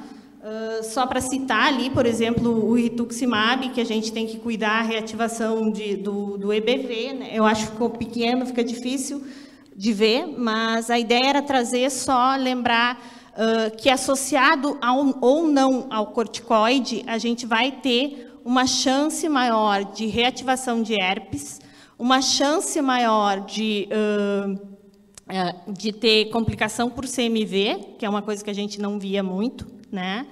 Uh, e a gente também pode ter complicações como a reativação de hepatite B. Tá? Isso é uma coisa que eu vou chamar bastante atenção, porque é uma coisa que não pode ser negligenciada, porque a gente, com o uso da, dos anticorpos monoclonais, a reativação tem sido uma coisa muito frequente. Né? Então, vamos falar sobre imunização. Uh, bom, são produtos biológicos seguros, né, que podem ser administrados em pacientes imunossupressos. Isso é a primeira coisa que a gente tem que ter ciência. Quais são as contraindicações que a gente tem? Na verdade, as contraindicações da vacina uh, é basicamente tu ter história de ter tido uma reação prévia grave, tu ter história de reação a algum componente da vacina, né? Como a gente pode dizer, uh, por exemplo, citar quem tem alergia a ovo, né? Que algumas vacinas são feitas com a proteína, então realmente isso pode acarretar numa reação grave, não pode realizar esse tipo de vacina. E as vacinas atenuadas, de vírus vivos atenuados, elas são contraindicadas para gestantes, pacientes em usos de imunossupressores ou imunomoduladores biológicos. A grande dúvida que a gente tem com relação à vacina é o quanto a gente tem de capacidade de resposta imunológica desses pacientes. Né? Uh, existem algumas estratégias para tentar melhorar isso, porque a gente sabe que como eles estão sem a capacidade de resposta imunológica, eles talvez não consigam ficar imunizados, né? Uh, algumas coisas como fazer booster ou usar um adjuvante na vacina ou tentar fazer a vacina de uma forma intradérmica. Mas nenhum trabalho mostrou que isso realmente faz uh, com que tu tenha um aumento maior da soroconversão.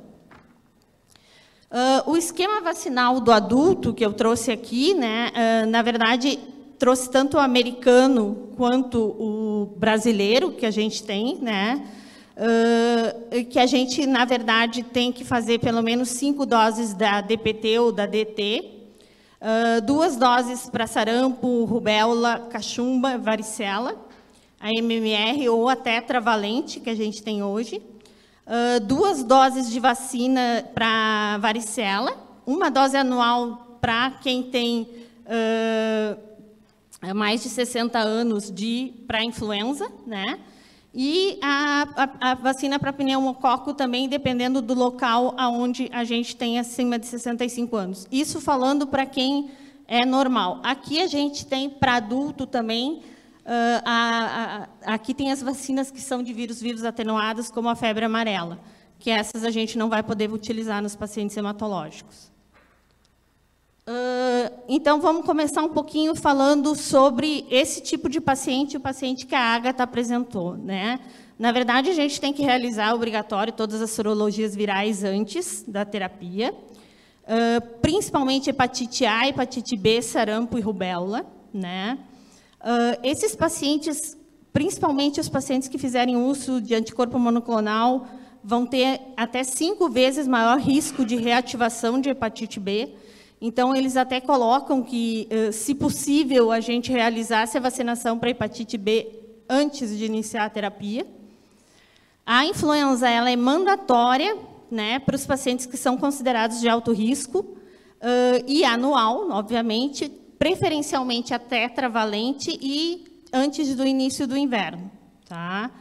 Pneumococo, a gente também tem a indicação de fazer né, anual, e, uh, recentemente, o Ministério da Saúde liberou a Pneumo 23 nos CRI, né? Então, isso é uma coisa que a gente só tem que lembrar de prescrever e, às vezes, uma dificuldade que a gente vai ter, e é o que a gente enfrenta, é que nem todos os postos de saúde do interior têm consciência de que essa vacina está liberada para pacientes uh, imunossuprimidos.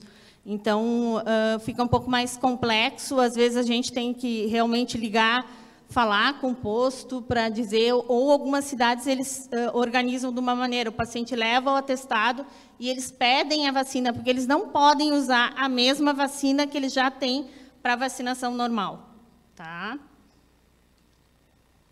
Uh, bom, então a hepatite B, como eu já falei para vocês, uh, a gente tem que ter muito cuidado com aquele paciente que tem o anti-HBC IgG total, tá? sem anti-HBS. Esse paciente tem um risco de fazer uma reativação de hepatite B.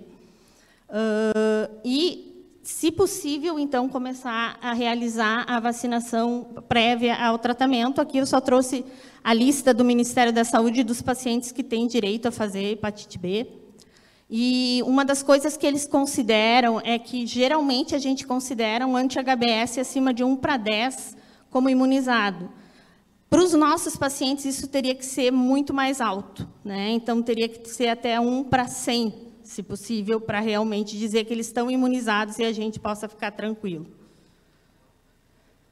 Uh, para pacientes asplênicos, uh, a gente coloca, então, que é o caso que a Kise trouxe para a gente, uh, que os pacientes eles necessitam das vacinas da varicela, hepatite B recombinante, hepatite A, influenza, com transgênios capsulados, como pneumococo, meningo, e se menor de 19 anos, para hemófilos e influenza.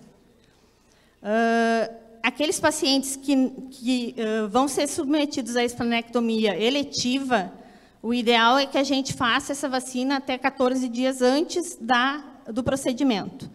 No caso da Kise, é um pouco mais fácil, porque a criança é uma esferocitose, mas a gente sabe que tem situações em que a gente tem anemia hemolítica, PTI, que o paciente está com altas doses de corticoide também, e que talvez ele não vá responder a essa vacinação tão adequada, uh, adequadamente, né? Então a gente também tem que pensar na profilaxia desse paciente. E aquele paciente que tu teve uma asplenia, uh, que tu não teve tempo de fazer a vacinação, o ideal é que tu faça até 14 dias depois do procedimento. Lembrando que as plênicos também se incluem pacientes com anemia falciforme, né? que a gente tem que lembrar disso também. E ali eu só coloquei aqui a, a diferença da pneumo 23, que é uma dose única para aqueles com idade maior ou igual a 5 anos, com reforço a cada 5 anos. E a pneumo 7, que é para duas ou três doses, conforme a idade. Né? Para crianças menores de 5 anos de idade. Lembrando que a gente dá preferência por não realizar a esplenectomia antes dos 5 anos de idade, dentro da, da, possibilidade, exatamente pelo maior risco de sepsis. E reforços a, aos 2 anos de idade devem ser realizados uh, com a pneumo 23 de 5 em 5 anos. Coisas novas, tá, gente? HPV. Tá? O Ministério da Saúde uh, calcula que mais ou menos 700 mil novas infecções por HPV por ano no, no Brasil, né? Então, ele liberou para todas, homens e mulheres, até 45 anos, que, uh, estejam, que tenham, estejam fazendo tratamento oncológico. E a varicela, que no Brasil é a tetraviral, uh, não é recomendada para pacientes que estão fazendo uso de imunossupressão. Para aqueles pacientes que terminaram o tratamento e que vocês querem realizar uma vacinação com alguma vacina uh, de vírus vivos atenuado, se recomenda que se faça isso pelo menos seis meses após o final do tratamento. Tá? E aí a gente entra no nosso pavor dos últimos dois anos, né, que é o Covid-19. Tá? Uh, o que, que, refletiu nos nossos pacientes uh, o Covid-19? Eu trago aqui, então, um, um artigo que foi cap capitaneado pela professora Liane, ali da URGS, tá? que é sobre transplante. Uh, foram, na verdade, foram registrados os pacientes que tiveram o diagnóstico de Covid durante o período da pandemia. Foram 86 pacientes, uh, desses 62 eram adultos, 24 eram crianças. E os fatores de risco para o desfecho, o pior desfecho, era o status, da, o status da gravidade no momento do diagnóstico, né? Uh, o ECOG do paciente e a maioria uh, dos que apresentaram a infecção eram autólogos. Uh, a taxa no D de sobrevida livre foi, no D mais 40, foi de 68%. Uh, Falando então do que a gente notou também, não só, e aí eu acho, não sei, queria compartilhar com vocês se essa foi uma impressão também que vocês tiveram, e eu trouxe esse artigo exatamente por isso. Saiu uma meta-análise agora há pouco dizendo que uh, a mortalidade dos pacientes hematológicos durante a Covid-19 foi de 38%, e após a vacinação de 10%. Uh, mas que existiria um subgrupo de pacientes, e aí entra exatamente o paciente que a gente trouxe, que são pacientes mais imunossupressos pela própria doença de base, que é a LLC, né? E que teriam uma pior uh, condição, e, e, com isso eles teriam a condição pelo Covid agravada. Né? Uh, então, na verdade, com relação à vacinação para Covid, né? O que, que eu, eu não trouxe o que, que é indicação, eu trouxe o que, que seria considerado, isso aqui é da ABHH, contraindicação para fazer. Né? Então, na verdade, eles sugerem que se adia a vacinação do, do, para a Covid-19 para pacientes que fizeram uso recente do anti-CD20, do anti-CD22 e do anti-CD52, que a gente não tem mais aqui. Aqueles pacientes que estão fazendo uso de imunoglobulina, aqueles que fizeram uso de ATG, pacientes com leucemia aguda em protocolo inicial de indução ou remissão com citopenias menor de 500 células ou linfopenia menos de 200, e uso de corticoide em altas doses, acima de 2 miligramas por quilo. Uh, é claro que a gente vai sempre pesar risco-benefício. Né? Naquele momento terrível que a gente passou em março de 21, a gente optou muito mais por uh, fazer a vacina o quanto antes, né, sem ter a certeza de que esse paciente responderia, pelo risco que a gente estava da pandemia. Né? Então, eu só trouxe isso que vai depender muito do momento que a gente vai estar.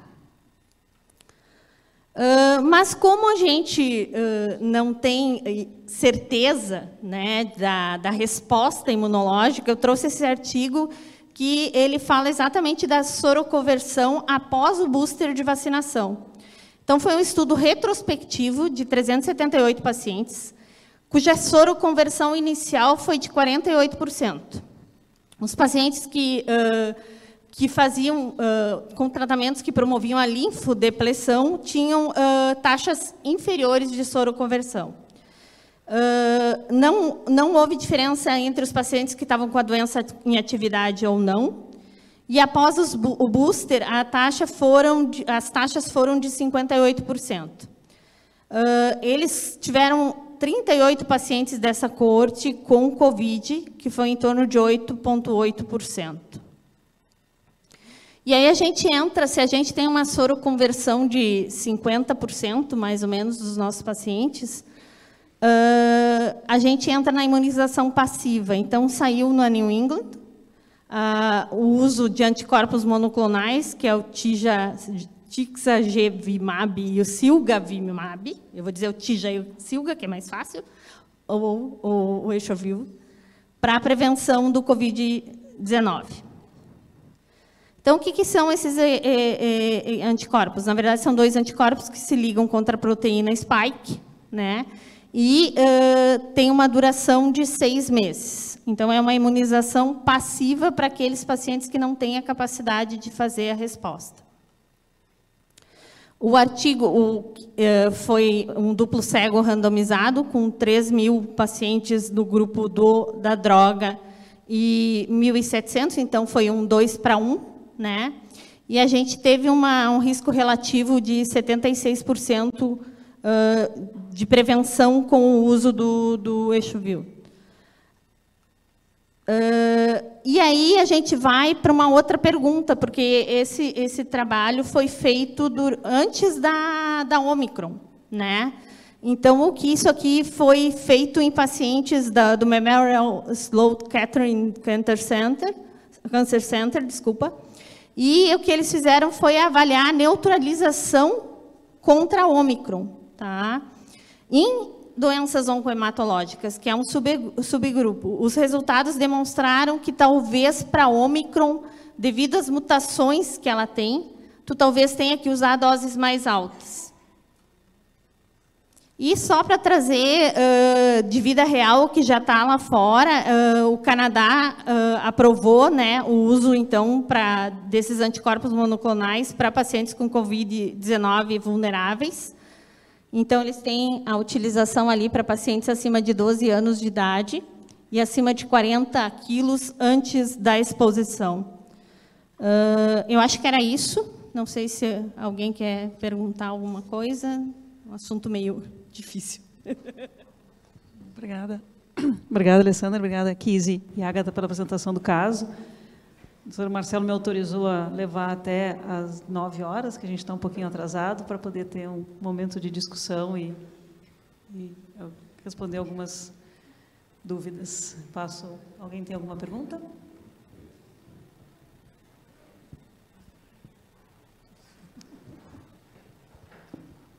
É sobre a moxacilina que, que é utilizada até os 18 anos. O que, que acontece aos 18 anos? De mágico, depois dos 18. Passa a não ser mais paciente pediátrico, a gente manda para outro ambulatório. É mais ou menos que nem no transplante, depois de cinco anos tu pode tirar. Na verdade, isso tem. A gente não tem essa resposta, né? E usa um pouco. Isso foi baseado em alguns estudos antigos que usavam essa fase até o momento em que tinha muita relação com a é, serviço militar, que era um momento que ainda né, se identificava muita infecção de via aérea superior. Então ficou essa data meia, meia mágica aí, mas de fato, mesmo a profilaxia antibacteriana contínua é bastante questionável nesses pacientes que são rígidos e que fazem a esplenectomia. Talvez a forma melhor de fazer, né, e, e, na medida que a gente tem acesso ao paciente, é fazer o uso precoce de antibiótico e não usar o, o antibiótico de forma contínua. Infelizmente, a nossa realidade é muito difícil de ter um controle, de ter né, a segurança de um paciente que está no ambulatório, que a gente vai ver, sei lá quando, que não tem acesso a a recurso de usar o, o, esquema de uso precoce. Mas quando é um paciente que a gente tem na mão, é, talvez essa seja a forma mais adequada de, de prevenção, é, é, é, é usar rapidamente a, o antibiótico na primeira febre e suspender depois, se não tem evidência de doença bacteriana. Só colocando sobre o EvoShield, a gente teve a resposta da negativa da incorporação agora dia 28 de setembro.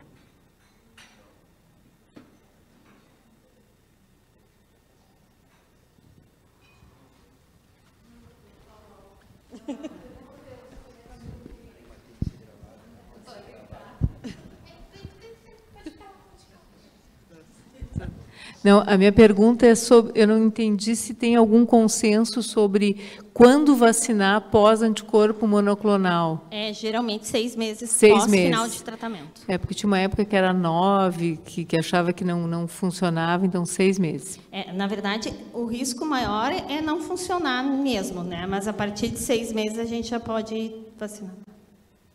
E a pergunta de qual vacina? Tem alguma diferença daquelas que a gente tem disponível? Para Covid? É, para Covid, eu acho que é. Não. Não tem. A única coisa, a Corona, Coronavac não foi testada para paciente com, com imunossupressão. Né? Então, as outras tiveram testes. Mas não, não tem nenhuma diferença, nenhuma delas é vírus vivo atenuado, então é tranquilo. Não tem como a gente dizer que vai ter uma, alguma vai ter uma resposta maior ou menor. E realmente, como eu disse, nenhuma das estratégias que já se fez até hoje para tentar aumentar a soroconversão realmente aumentaram.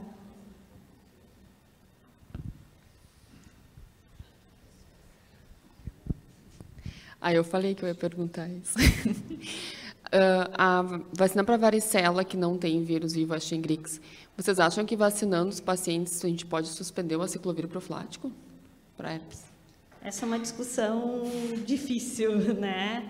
Pode, mas inclusive assim, mesmo estando tudo ok, e aí falando de reconstituição imune, ainda assim os pacientes podem fazer herpes.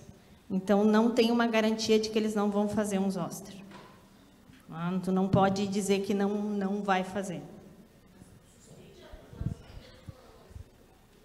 Oi? Depois da vacina, sim. Eu achei que não suspendia a profilaxia, mantinha a profilaxia, porque como eles ainda mantêm o risco de fazer... Não, enquanto né? estiver fazendo tratamento, sim. Sim. Tá, em, em tratamento faz a vacina, mas mantém a profilaxia, Isso, né? isso.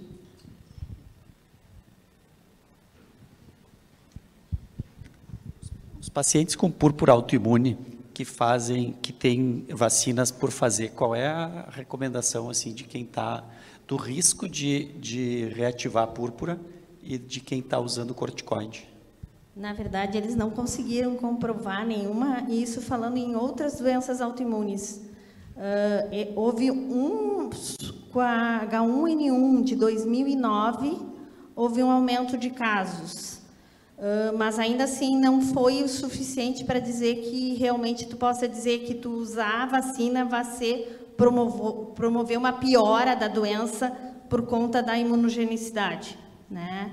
Ah, a questão de eles colocaram até para Guillain-Barré, que é uma complicação que pode ter também autoimune, que a H1N1 aumentou um caso por milhão de doses, né? Então, e realmente assim, com relação a isso de tu ter a hepatite B também, que às vezes as pessoas têm receio de fazer fazer imunogenicidade, também não foi comprovado piora.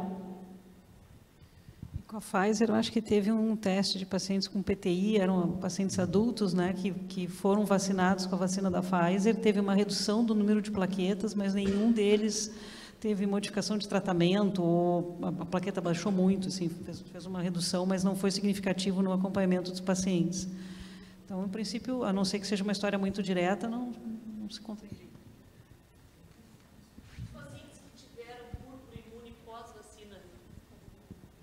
Se puder trocar. Se tu puder trocar a vacina, trocar a vacina. Mas vacina. Vacina. Ah, faz- faz aí, outra dose. aí vai entrar aquela, aquela, aquela dúvida que a gente diz, o risco que ele vai ter do Covid, do como, é, como vai estar a pandemia ou a epidemia, né? E o risco realmente de- dele fazer de novo o- o- a púrpura.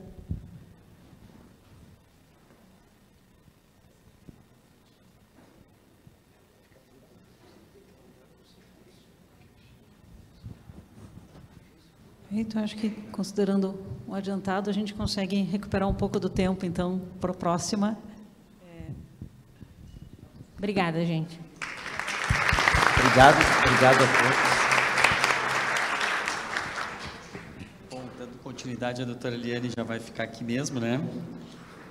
Eh, eu vou chamar, então, o nosso colega estrangeiro, chamar os doutores Henrique Bittencourt, que é hemato-oncologista do Programa de Terapia Celular e Transplante, pesquisador do, C- do Centro de Pesquisa do San Justin, Divisão de Doenças Hematológicas e Câncer, e a doutora Liane Daut, que é médica hematologista, então, com atuação em TMO e professora associada da URGS. Boa noite, Henrique. Boa noite, boa noite a todos.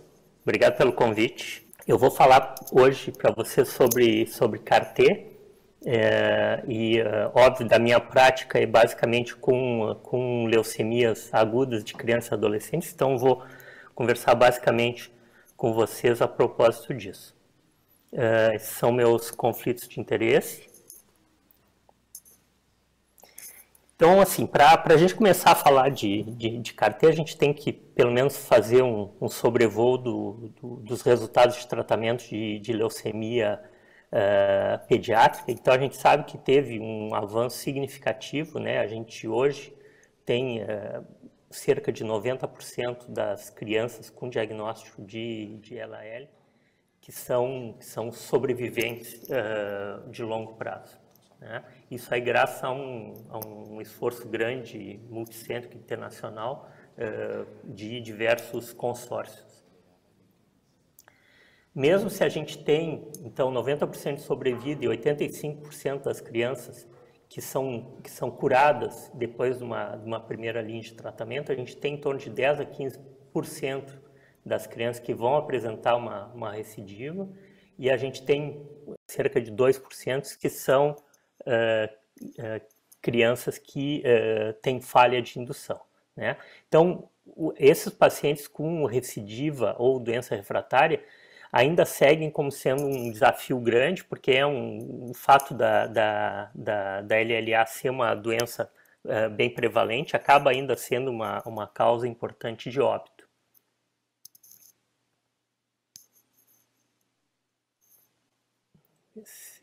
Oh, ok.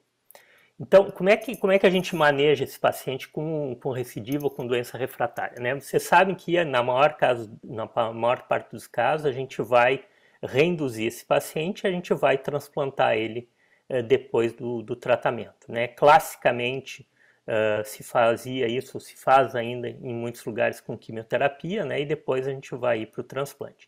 Em algumas situações, como quando a gente tem recidiva tardia, medular ou, ou extramedular, né, e que a doença residual mínima é negativa, a gente pode eventualmente tratar esse paciente só com quimioterapia. Né. Um, felizmente, a gente tem, uh, no, no, nos últimos 10 anos, uh, alternativas que são bem interessantes, então, Uh, para tratar esses pacientes e da gente sair um pouco desse, desse, desse, dessa dupla quimioterapia e, e transplante para esses pacientes.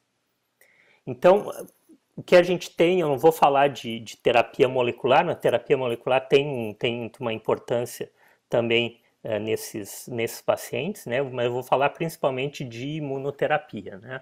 Então, na imunoterapia e na LLA, a gente tem o, o BITE, né, que é o, o blinatumomab, que é o, que é o representante que tem é, disponibilidade comercial, né, que é, o, que é uma, uma medicação largamente utilizada. A gente tem os, os anticorpos, né, e particularmente um anticorpo conjugado com, com droga, que é o inotuzumab, que é um, que é um medicamento que, uh, que, que, que é cada vez mais utilizado, então nessas circunstâncias também. E a terceira alternativa que a gente tem é a utilização uh, do, do CAR-T. Bom, CAR-T, o que, que, que, é para aqueles que, que ainda não conhecem? Eu acho que hoje em dia pouca gente não está familiarizada com o, com o CAR-T. O CAR-T é um, é um acrônimo, na verdade, de Chimeric Antigen Receptor uh, Modified T-Cell. Então, é, um, é, um, é, é uma célula T que é modificada, então, para apresentar esse receptor quimérico. Né? Bom, primeiro, o que é esse receptor quimérico? Né? O, esse receptor quimérico, na verdade, é um, é, um, é um misto, então, do receptor das células dos linfócitos B, né? Então a gente pega aquela porção variável, né, que vai dar origem ao anticorpo, na verdade, é, que é presente nas células B, e a gente vai associar isso com a maquinaria de ativação celular que existe no receptor da célula T. A gente se lembra que o, a, o linfócito T ele é dependente né, do complexo de, de imunocompatibilidade para reconhecer, então, um, um peptídeo, né, uma, uma partícula de, de, antígeno, né? Então, é, é, é, é basicamente dependente da, da, apresentação do HLA, enquanto que um anticorpo, né, o receptor da, da, da, do linfócito B, ele pode se ligar diretamente ao antígeno. Né? Então, com isso, a gente tem então essa figura que é o que é o CAR, né, que é esse antígeno quimérico, que na verdade na porção exterior uh, ele, ele apresenta então uh, a, a porção variável, equivalente de uma porção variável de um anticorpo, então ele vai reconhecer uh, um antígeno que está presente na superfície de uma célula e ao mesmo tempo na parte interna ele tem a maquinaria então de ativar o, o, o linfócito T. Então, esse é o arranjo básico do, do, do, do, do CAR, né, do antígeno quimérico. Ele, na verdade, foi criado já faz. O primeiro artigo é, é do, do início dos anos 90, na verdade, uh, e ele foi progressivamente adaptado. Né, hoje em dia, além do, do, do CD3, né, ele também tem moléculas de, de coestimulação que foram, na verdade, o grande salto para possibilitar a utilização desses do, do CAR uh, do ponto de vista clínico com o sucesso que, que se tem. Então aqui tem um, um, um, um, desenho, né, uma animação de como é, que, como é que funciona, na verdade, em linhas gerais, o CAR-T. Então a gente tem, como eu falei para vocês, a célula T, que tem o receptor TCR, e a gente tem a nossa célula tumoral, no caso a leucemia, e o alvo principal disponível hoje em dia comercialmente para a LLA B é o CD19, né? Então, normalmente, esse linfócito ele não vai reconhecer diretamente o CD19. Então, o que, que a gente faz nessa circunstância? A gente vai fazer um processo de terapia gênica in vitro, na verdade, para que eh, esse linfócito T exprima, então, o gene do, do, do CAR. Né? Posteriormente, esse, o CAR-T vai ser expresso na superfície do, do linfócito T e a, e a, esse momento, então, esse linfócito T é capacitado, então, para reconhecer, então, o, o antígeno eh, CD19. E o que, que ele vai fazer? Ele vai se juntar, ele vai ativar o, o a, a maquinária, então, para destruir esse, esse linfócito T. O processo, isso aqui também é um, é um pequeno desenho de como é que funciona o processo de manufatura do cartê. Esse é um processo que, que dura uh, alguns dias, certo? A primeira coisa que a gente precisa é matéria-prima, então a gente precisa de linfócitos, então se faz uma leucoferese. Esses linfócitos, então, são enviados para o laboratório de manufatura, né? É, lá, esses, eles vão ser uh, separados, a gente uh, idealmente elimina uh, monócitos, neutrófilos que estão que estão ali para ter uma população mais uniforme. Existe a, a transdução, então, e a ativação de, desses, desses linfócitos. Então, a gente tem, num, num segundo momento, o linfócito já expressando CAR-T e ainda continua o processo ainda de ativação para que a gente tenha uma expansão dessa população até ter a quantidade necessária, então, para usar do ponto de vista de terapia. Esse processo uh, o nível do laboratório, ele dura normalmente em torno de 8, 9, 10 dias. Tem alguns processos mais recentes que estão encurtando bastante esse tempo, e a gente deve chegar a isso em breve, mas o tempo que a gente recebe esse linfócito, ele é quase de 4 semanas, porque uh, tem quase tanto tempo de controle de qualidade, na verdade, para ter a, a liberação desse produto, que o tempo de manufatura. Né? Um, do momento que eu tenho, então, o, o cartê disponível, uh, normalmente é recomendado, então, que se faça uma quimioterapia que a gente chama de, de linfodepressão, de, depressão, que vai possibilitar, então, criar um, um meio uh, mais uh, interessante para a expansão do cartê e a gente vai, então, depois disso, infundir essas células no paciente. o cartê para leucemia uh, linfoblástica aguda, ele foi, primeiro, a descrição de caso, essa uh, descrição do grupo da Filadélfia, uh, publicado no New England de 2003, foi uma paciente tratada em 2012, né, uma paciente que tinha uma, uma LLA Filadélfia positiva refratária, né? E que foi então tratada com, com, com, com CAR-T anti-CD19. Ela fez um, um, uma, uma, uma síndrome de liberação de citoquinas, eu vou falar um pouco disso depois, mas foi um grande sucesso. Na verdade, essa, essa, essa menina está viva até hoje uh, em remissão. Né? O que se fala menos, esse artigo, na verdade, descreve dois casos, o segundo caso não teve o mesmo sucesso uh, da menina. Mas foi uma grande prova de conceito, isso aí rapidamente, então, foi expandido para doenças, para uso é, mais geral em, em, no ensaio clínico. O grande ensaio clínico, na verdade, que, a, que resultou na aprovação uh, do que, que, a gente chama o Tisagen Leqleucel, ou Tisacel, que é o, o, o da, da Novartis, né, para leucemia linfoblástica aguda, foi o estudo Eliana, né, que a gente pode participar aqui em Montreal, né, um estudo com 25 centros internacionais, então crianças e, e adultos jovens até 24 anos. Ah, na época, então, uma população realmente que não tinha muito mais o que oferecer, a gente tinha 60% dos pacientes que já tinham sido transplantados, uma mediana de três uh, uh, linhas de tratamento prévia, né? Uh, o critério, o blinatumab era um critério de exclusão, justamente pelo medo de que, isso, que ele pudesse interferir num tratamento anti-CD19, né? E você vem no momento da, de, de incluir esse, esse, paciente no estudo, a, a média, a mediana de, de, de, de era de 74%. Nesse estudo, então, uh, para os pacientes que receberam o CAR-T, a resposta completa foi de 81%, né? E 95% desses pacientes, então, uh, tinham doença residual negativa. Se a gente vai pegar pela intenção de tratar, quer dizer, o paciente foi, foi incluído no estudo, né, mas teve uma, um, um grupo de pacientes, estão 18%, que não recebeu o CAR-T, seja porque eles morreram entre, nesse período de espera, uh, alguns que tiveram problema de, de manufatura do, do CAR-T e três que tiveram uh, efeitos secundários graves, a, esperando, então, o CAR-T, né, então, se a gente considera essa intenção de tratar, 66% de remissão completa desses pacientes.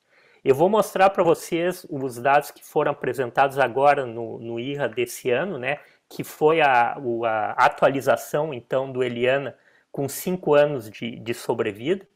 Então, cinco, cinco anos depois que esses pacientes receberam o tratamento, para os pacientes que, que estavam em remissão completa, então, 44% em cinco anos continuavam em, em remissão completa. Uh, em termos de sobrevida global, então 55% dos pacientes uh, então que receberam uh, o CAR-T então estavam vivos cinco anos depois do tratamento.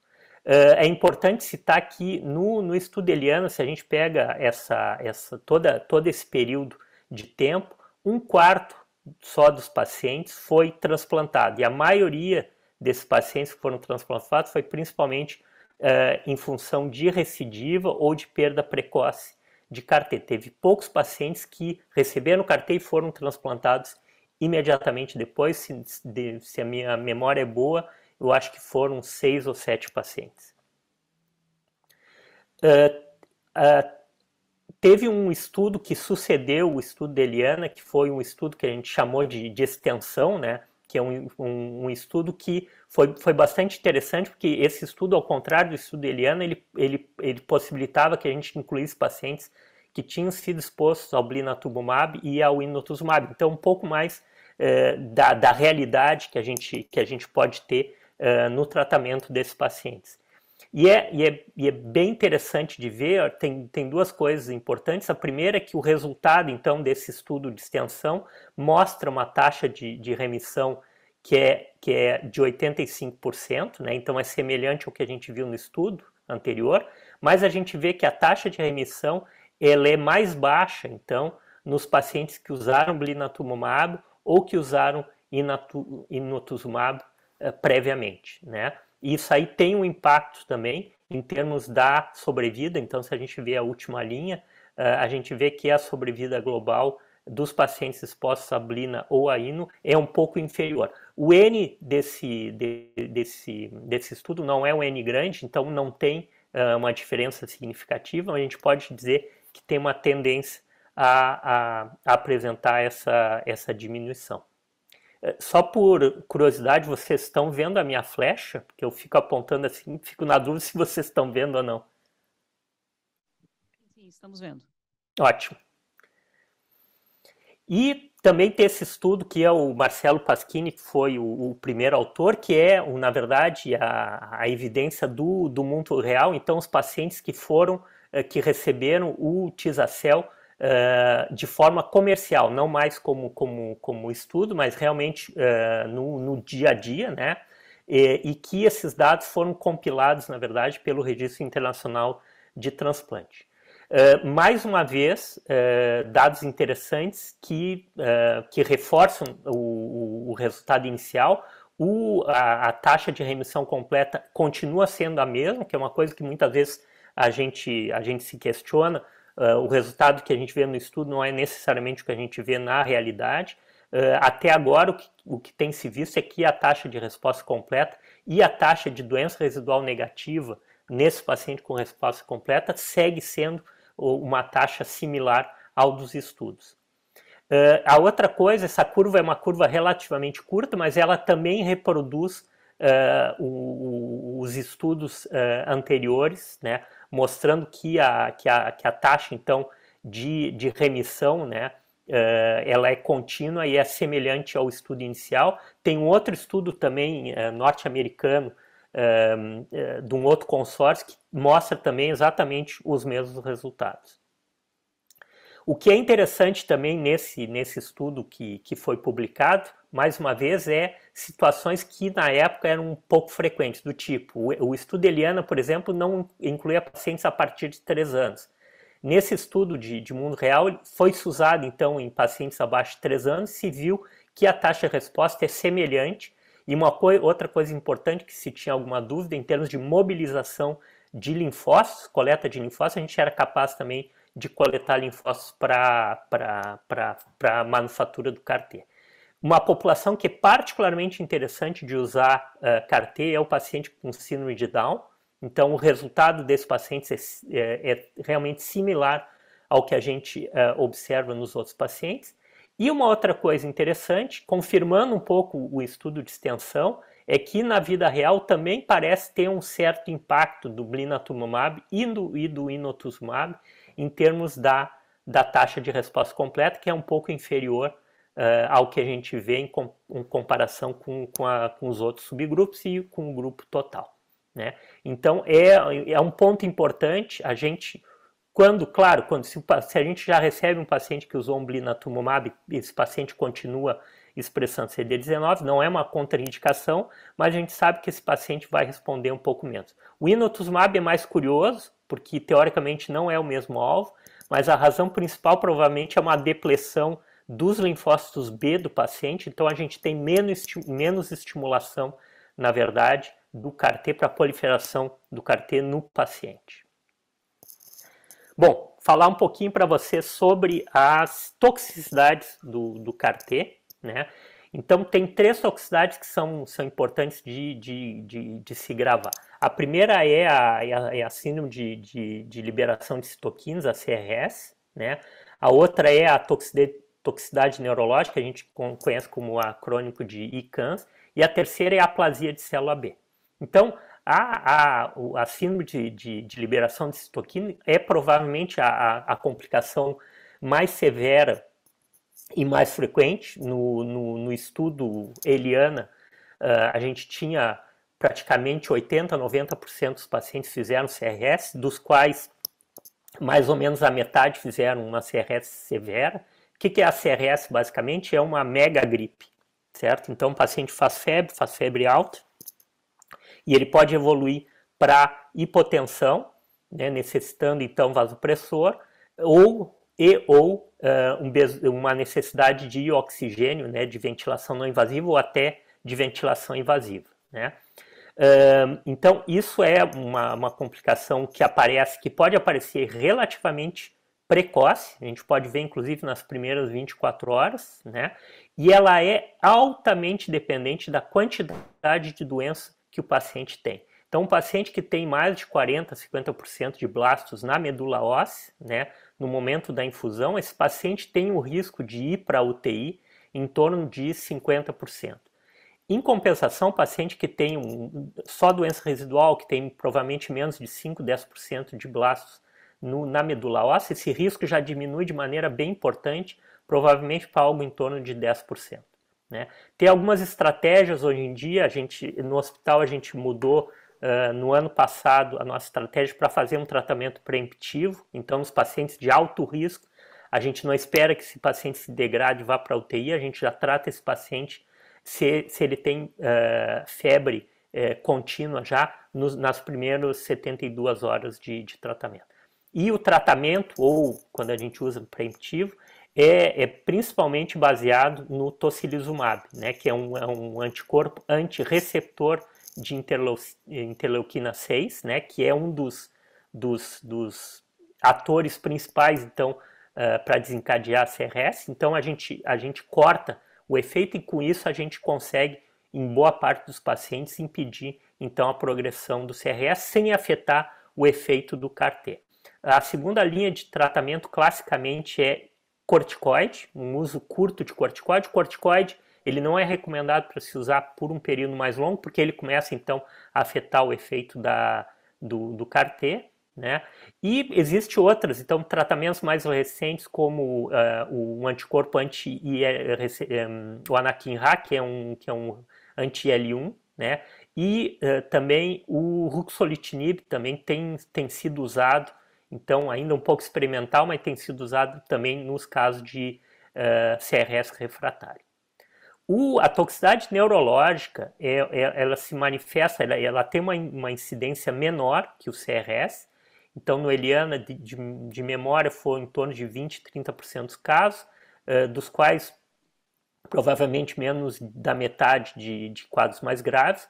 Os quadros leves é um pouco de confusão, perda de memória, uh, uh, uh, dificuldade, às vezes, mudança da caligrafia. Então, uma coisa que, que a gente faz normalmente é seguir o paciente escrevendo nome, data, a data do dia, né, onde é que ele mora, para que a gente possa seguir, então, se tem alterações, se ele começa a ter falha para lembrar das coisas, mas isso pode evoluir para, inclusive, para coma, para convulsão, né? Os casos mais graves, felizmente, praticamente não tem caso descrito de edema cerebral uh, severo uh, com o, com o tisacel, existe com outros uh, CAR-T, mas felizmente com o tisacel a gente praticamente não vê edema, porque tem alguns casos de óbito, inclusive com, com, com edema cerebral severo.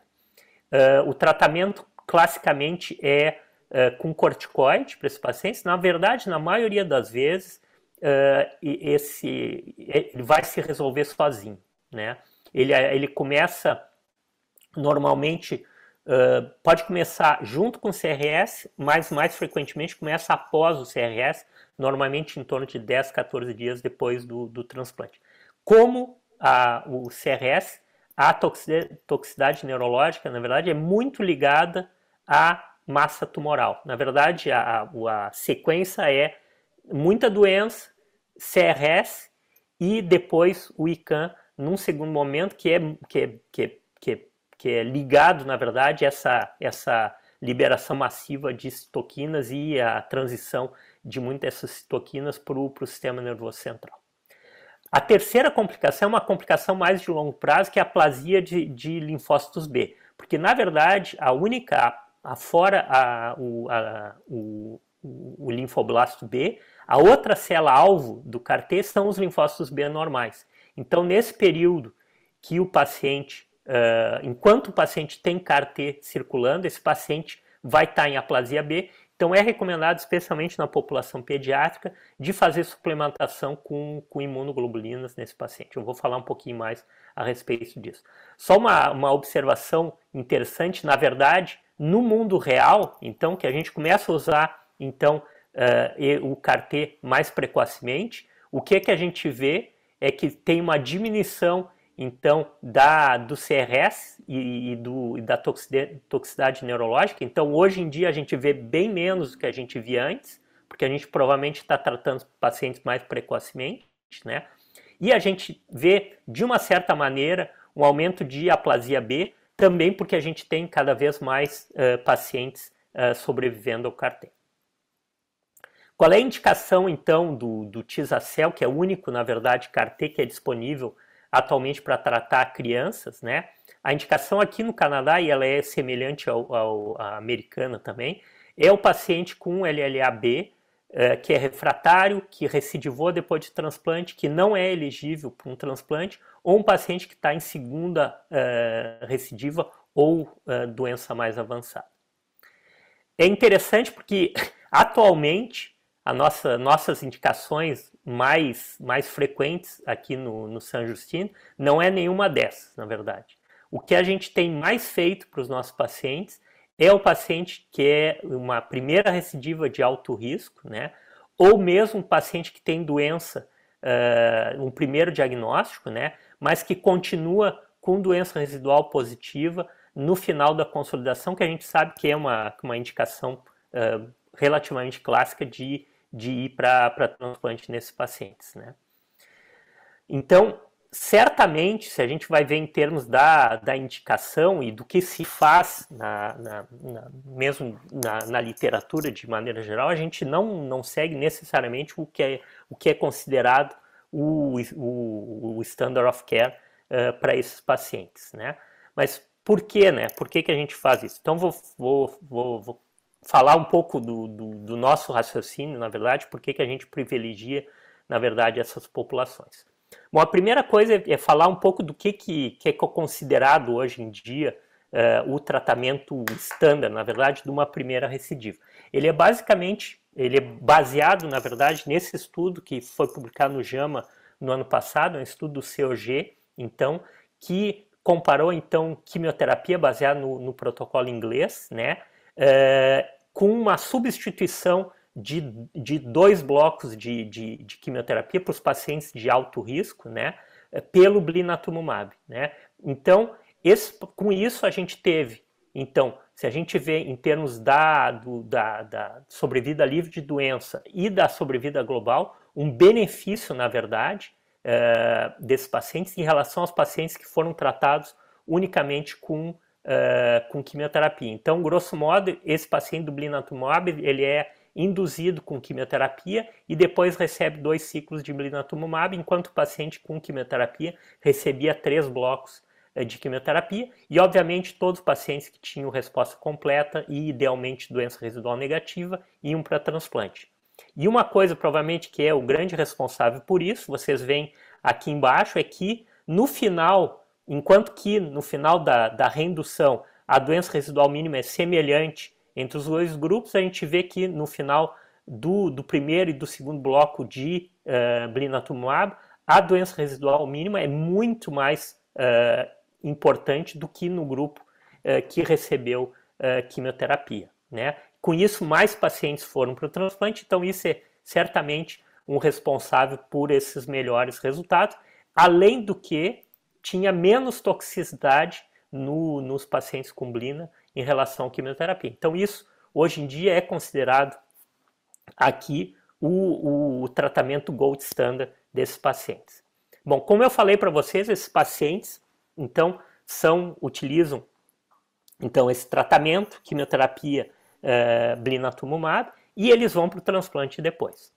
Uh, esse estudo, né, que foi publicado uh, em 2020, é um estudo-chave é, é, para o que a gente vai discutir com vocês. Chave também porque é um grande estudo internacional randomizado, então, que comparou, então, irradiação corporal total com condicionamento com quimioterapia em pacientes com, com LLA, né? E esse estudo, então, uh, o, o que, que, se queria inicialmente? Se queria mostrar que uh, um condicionamento com quimioterapia podia fazer tão bem é, um resultado tão bom quanto a irradiação total. Infelizmente, a gente continua vendo, então, nesse grande estudo que tem 500 pacientes que foram incluídos, que a linha vermelha, que é a, que é a radioterapia, é, ela, ela, ela tem uma, um, um resultado bem melhor do que a linha azul, que é o, o paciente receber um condicionamento com, com quimioterapia. Essa diferença é altamente significativa, né? E ela é basicamente devido a um aumento da recidiva. Então, vocês veem a taxa de recidiva dos pacientes em azul com que receberam um condicionamento com quimioterapia contra a linha vermelha, que foram os pacientes com TBI. Então, é claro que hoje em dia a opção de irradiação corporal total ela segue sendo a opção preferencial uh, para obter melhores resultados uh, nesses pacientes. Então, a gente continua dependente, então, de fazer o transplante com TBI. Bom, daí vocês vão me perguntar, né? Bom, qual é o problema disso? Bom, o problema principal é o que a gente vê depois da irradiação, principalmente a médio e longo prazo, né? Então a gente vê, então aqui eu fiz um pouco um pupurri de diferentes uh, estudos, então mostrando, né, a exposição de TBI versus busulfan em relação, por exemplo, a, a, a crescimento, né, em relação à, função gonadal, função da tiroide, cataratas, onde em cada um dessas, desses, desses, desses eventos a, o, a TBI eh, ocasiona muito mais eventos do que o busulfan, por exemplo. Né? A segunda coisa é a, a taxa de, uh, de uh, câncer. Então, segundo câncer, nesses pacientes, então a gente vê, por exemplo, que 20 anos depois do transplante, 8% dos pacientes vão ter um, um, segundo câncer, opa, e que se a gente vai pegar quando esses pacientes atingem, então, uh, o, em torno dos, dos 40, 50 anos, a gente tem praticamente um paciente em 5 que vai apresentar uma segunda neoplasia. Né? E o outro problema é a questão uh, neurocognitiva, que a gente sabe também que a TBI influencia de maneira significativa do ponto de vista neurocognitivo. Quanto mais jovem, na verdade, o paciente, mais esse paciente vai ser afetado. Né? Então, tudo isso, na verdade, se soma, é um, é um, é um custo, na verdade, a médio e longo prazo para esses pacientes, né, que a gente também tem que levar em conta. Então, hoje em dia, né, como é que a gente aborda uh, esses pacientes, então, uh, quando, quando esses pacientes têm uma doença recidivada ou, ou refratária, né? A gente vai levar em conta, então, toda essa, li essa lista de complicações quando a gente vai discutir com o paciente, com a família, né? E para do, do ponto de vista prático, a gente vai sempre discutir, na verdade, os prós e os contras de transplante e de CAR-T, né, quando existe a indicação, com a família, com, com, a, com, a, com o paciente, com a família, e também internamente entre nós para saber se no, em cada caso específico vale a pena ou não de fazer essa abordagem. Né? Eh, então essa estratégia de, de, tentar, na verdade, substituir o transplante pelo CAR-T, ela tem, tem dois pontos que são essenciais para que essa estratégia funcione. Uma é se assegurar que o CAR, que o CAR fique, na verdade, por longo prazo no paciente. É importante o, a, a, a, o prazo mínimo uh, que, que é recomendado, na verdade, que é recomendado, que na verdade que a gente sabe que o paciente tem uma boa chance de evoluir, é se, ele, se o CAR-T fica um, pelo menos seis meses uh, depois da infusão no paciente. E a outra coisa é uma, uma, um, uma vigilância de doença residual mínima muito intensiva para, em caso de recidiva, que a gente consiga detectar essa recidiva bem precocemente. Como, como eu falei para vocês, então o, linf, o linfócito B ele é afetado pelo, pelo CAR-T, então esse é o grande marcador, na verdade, que a gente utiliza, né? A gente não, não, não vai detectar o CAR-T diretamente, a gente vi, vigia, na verdade, a ausência de linfócitos B na circulação como marcador da persistência do CAR-T. E, obviamente, se eu tenho uma perda precoce nos primeiros seis meses, né, e o aumento de maneira significativa a, o risco de recidiva, né, para esses pacientes, então, como eu falei, o, digamos, o prazo mágico é de seis meses. E aqui a gente vê, então, esse, esse é um estudo francês do, do ano passado, mostrando, então, uh, a linha, essa linha uh, tracejada aqui é a, é, a, é a taxa de recidiva dos pacientes que perderam, então, o CAR-T precocemente, versus a linha uh, sólida aqui, que são os pacientes que se mantiveram, então, com CAR-T. Então, a gente vê a diferença, então, é claro, é, é, é evidente que a perda de, de, de, de linfócito B, então a, a, a, volta do linfócito B, a perda de CAR-T, ela é o, o marcador importante para recidiva. Então, o que, que, que, que, se implica do ponto de vista prático né, no, no, manejo desses pacientes? Primeira coisa é que a gente vigia a cada mês a, a, a quantidade de linfócitos B, né? E, e, do momento que a gente identifica essa perda de, de, de linfócito B, então a, a, a, reaparição de linfócito B, a perda de CAR-T, a gente automaticamente vai discutir com a, com a família e com o paciente uh, sobre o risco de, de recidiva e da necessidade de fazer um transplante. Né? Uh, é importante, em função dessa, dessa, de, dessa aplasia de linfócitos B, que a gente use, então, uh, imunoglobulina. Né? Normalmente, nos primeiros seis meses, a gente faz uh, intravenosa cada mês, uh, aproveitando o momento que esse paciente vem no ambulatório, e depois de seis meses, a gente pode, e muitas vezes se transiciona para a utilização subcutânea, que o paciente pode fazer em casa. Né? E aí, mesmo depois que o, que o linfócito B aparece, é importante de continuar verificando o, a taxa de imunoglobulina, porque às vezes demora meses ou até mais de ano, na verdade, para a gente voltar a ter uma taxa normal de imunoglobulina. A segunda coisa que eu falei na monitorização de, de da recidiva, por que, que isso é importante? Né? Uh, é importante porque, obviamente, a recidiva é outra complicação uh, frequente do, do CAR-T, né?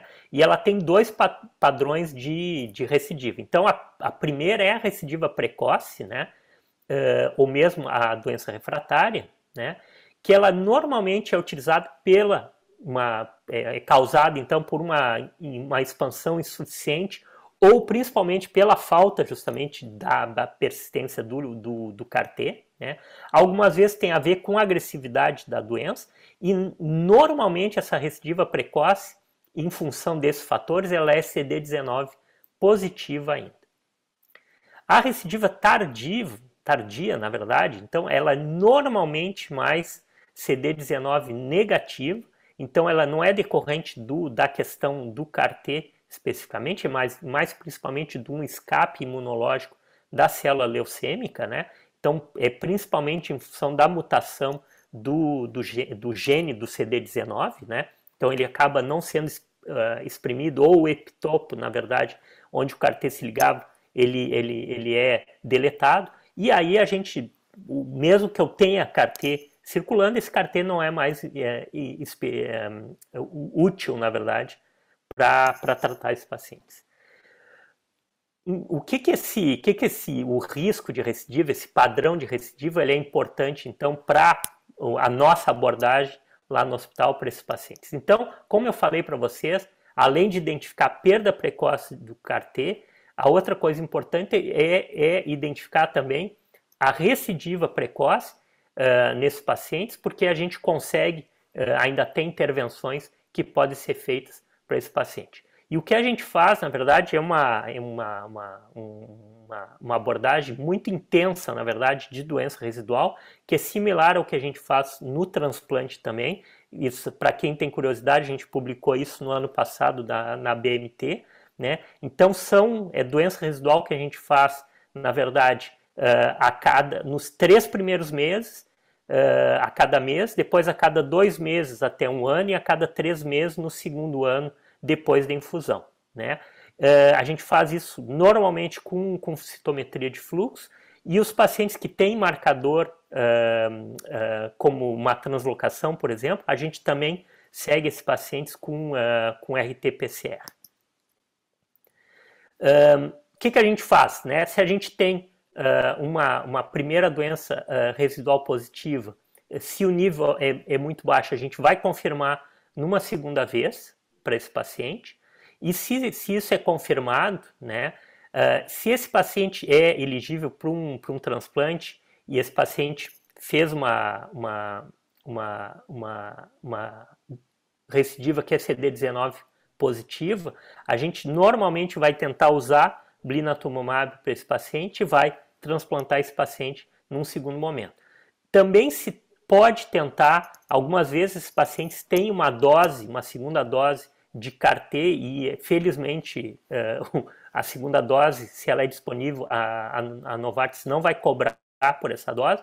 A gente pode tentar também, mas os resultados não são tão bons assim. O que se, se diz é provavelmente menos de 25% dos pacientes que vão responder a uma segunda infusão.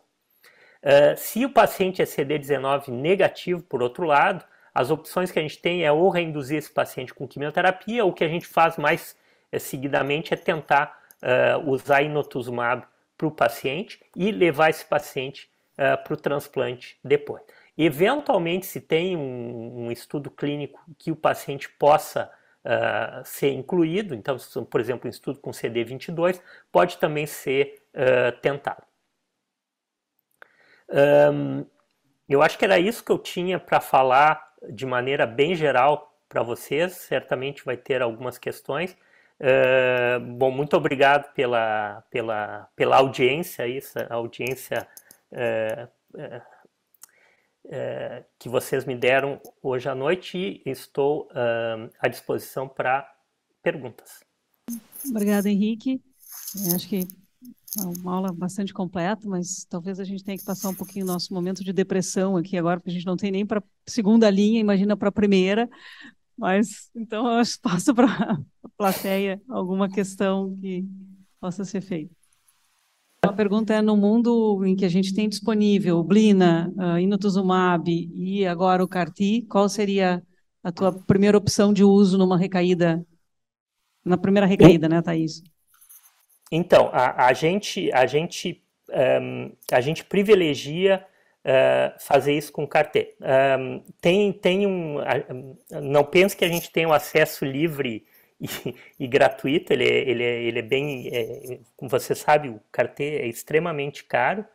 Uh, a gente tem que ter, tem que ter critério para usar mesmo em primeira recidiva. Então, o paciente, o que a gente vai fazer normalmente para numa, numa primeira recidiva, a gente vai reinduzir esse paciente com um, um, um protocolo clássico de, de, quatro drogas ou o protocolo inglês normalmente. Uh, e se esse paciente uh, tem doença residual, tem ou não respondeu, esse paciente então entra em critério de receber o CAR-T. Se esse paciente entrar em, em, em doença residual negativa, né? A gente não pode usar, a gente vai, vai transplantar esse paciente, infelizmente, porque a gente tem que ter um critério mínimo de mostrar que esse paciente tem, que a, que a doença dele tem resistência. Então, uma, uma doença residual serve para isso, mas um paciente que eh, ele é reinduzido, ele vai uh, e tem doença residual negativa, a gente não está autorizado em princípio, a dar, a dar o CAR-T para ele, exceto se a gente peça uma, uma autorização especial para o governo, na verdade, para isso. Então, a, então, se o paciente, a gente, a nossa abordagem hoje em dia é reinduzir o paciente, né? É, se ele está com doença residual negativa, uh, a gente vai provavelmente ir diretamente para o transplante. Se, ele, se esse paciente tem doença residual positiva, a gente vai oferecer CAR-T. Uh, o, como eu falei para vocês, o, o resultado do, do, do, de quimio e blinatumomab é, seguido de transplante é muito bom, né? Então, é, é claro que, uh, e é por isso que isso segue como uma, uma, uma indicação, vamos dizer assim, mais clássica, né? De, de fazer essa abordagem e de, e de ir para o transplante depois. O resultado, se a gente vai comparar simplesmente o resultado de um e de outro, vocês puderam ver né, que o, o CAR-T uh, ele tem, grosso modo, 10, 15% a menos, na verdade, de, uh, de, de, de, sobrevida livre de doença e, e, e sobrevida global do que o, os pacientes que, que fazem o caminho mais clássico. Por outro lado, a, a, abordagem que a gente faz hoje em dia aqui é realmente de tentar uh, evitar ao máximo o transplante. Então, grosso modo, então metade dos nossos pacientes, na verdade, eles acabam não uh, sendo transplantados se a gente faz uh, o, o CAR-T. Não é mágico, né? A gente tem pacientes, a gente tem, inclusive, a gente está com um paciente agora que, que ele está fazendo inotuzumab, né? Por uma, uma recidiva uh, depois de, de CAR-T, né? Uh, mas com a expectativa da gente colocar ele em remissão e, e transplantar depois. A gente evita o transplante em, uh, eu diria, de, pelo menos 50% dos nossos pacientes com essa estratégia.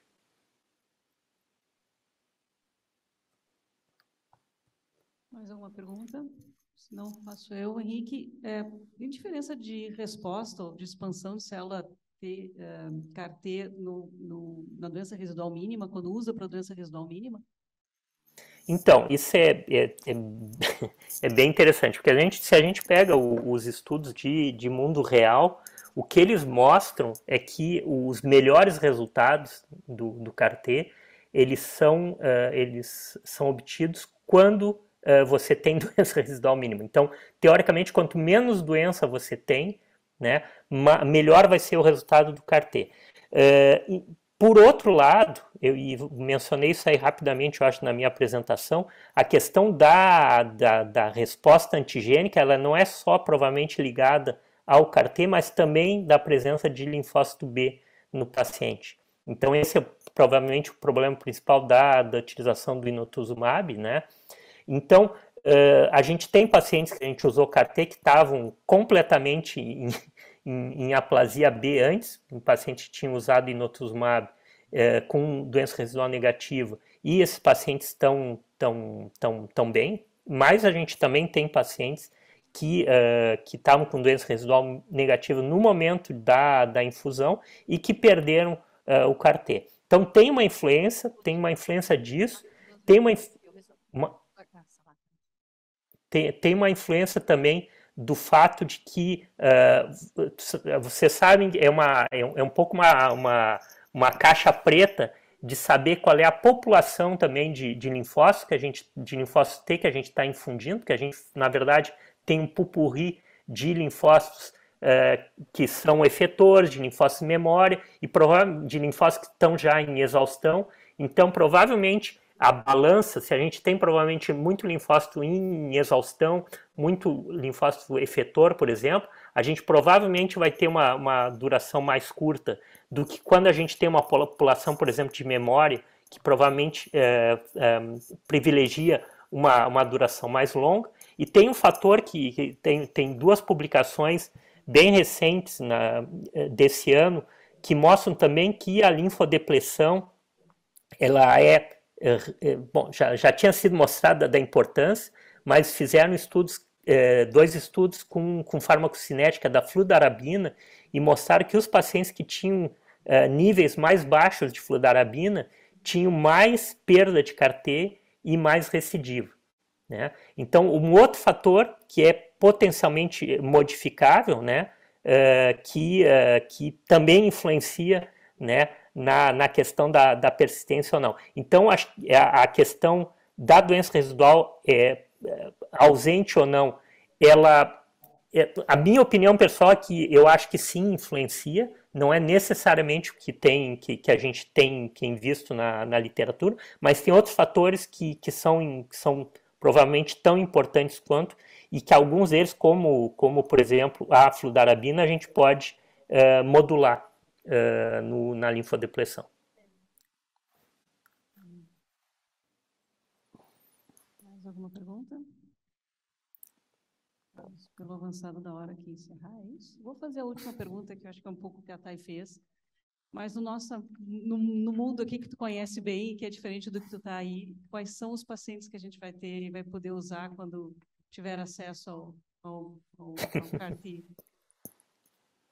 Pergunta difícil.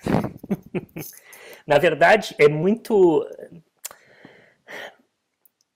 O, o, o, o CAR-T, ele, ele, ele, ele, ele funciona, na minha opinião, é, o, a, pelo menos a geração atual de, de ela funciona de maneira igual se você dá com doença mais avançada, se você dá com doença mais precoce. Tem um estudo atual uh, em primeira linha para pacientes com, com, com, doença residual mínima positiva, né? Que a gente espera, provavelmente daqui a um ano a gente deva ter resultado. O meu feeling é que uh, provavelmente os resultados são semelhantes a que a gente tem doença mais avançada, né? Então, por ser uma, uma, uma terapia uh, bem, bem, bem cara. Provavelmente, eu acho que num primeiro momento vai ser uh, para doença mais avançada, uh, que a gente vai acabar privilegiando esses pacientes. Seriam pacientes provavelmente mais a privilegiar no Brasil, né? o, você sabe, o custo do, do provavelmente no Brasil, vai ser proibitivo, na verdade, para pensar que a gente vai ter poder usar por um uso amplo disso aí, então provavelmente vai ter que se mirar em, em, vai ter que se concentrar provavelmente em algumas é, populações, é, um paciente sem comorbidade, né, paciente de, por outro lado, de, de, de, de alto risco, que não tem uh, opção uh, terapêutica, então provavelmente esse é um paciente interessante a ser utilizado. Bom, muito obrigada, Henrique. Acho que agradeço também a coordenação da, dessa jornada aqui por me dar prazer de poder dividir a mesa contigo e de conversar sobre esse assunto que nossa expectativa de uso aqui é muito grande. Então tá muito bom. Muito obrigado então pelo convite. Boa noite para todos aí. Obrigado, Henrique. Obrigado. Boa noite. Muito obrigado. Hein? Obrigado. Bom, a... queria agradecer aqui então a presença de todos de novo, agradecer também os nossos patrocinadores aqui, a ABV, a Astelas, a AstraZeneca, a Racomed, a Remédia, a Bristol, a Pfizer, a Janssen e a Takeda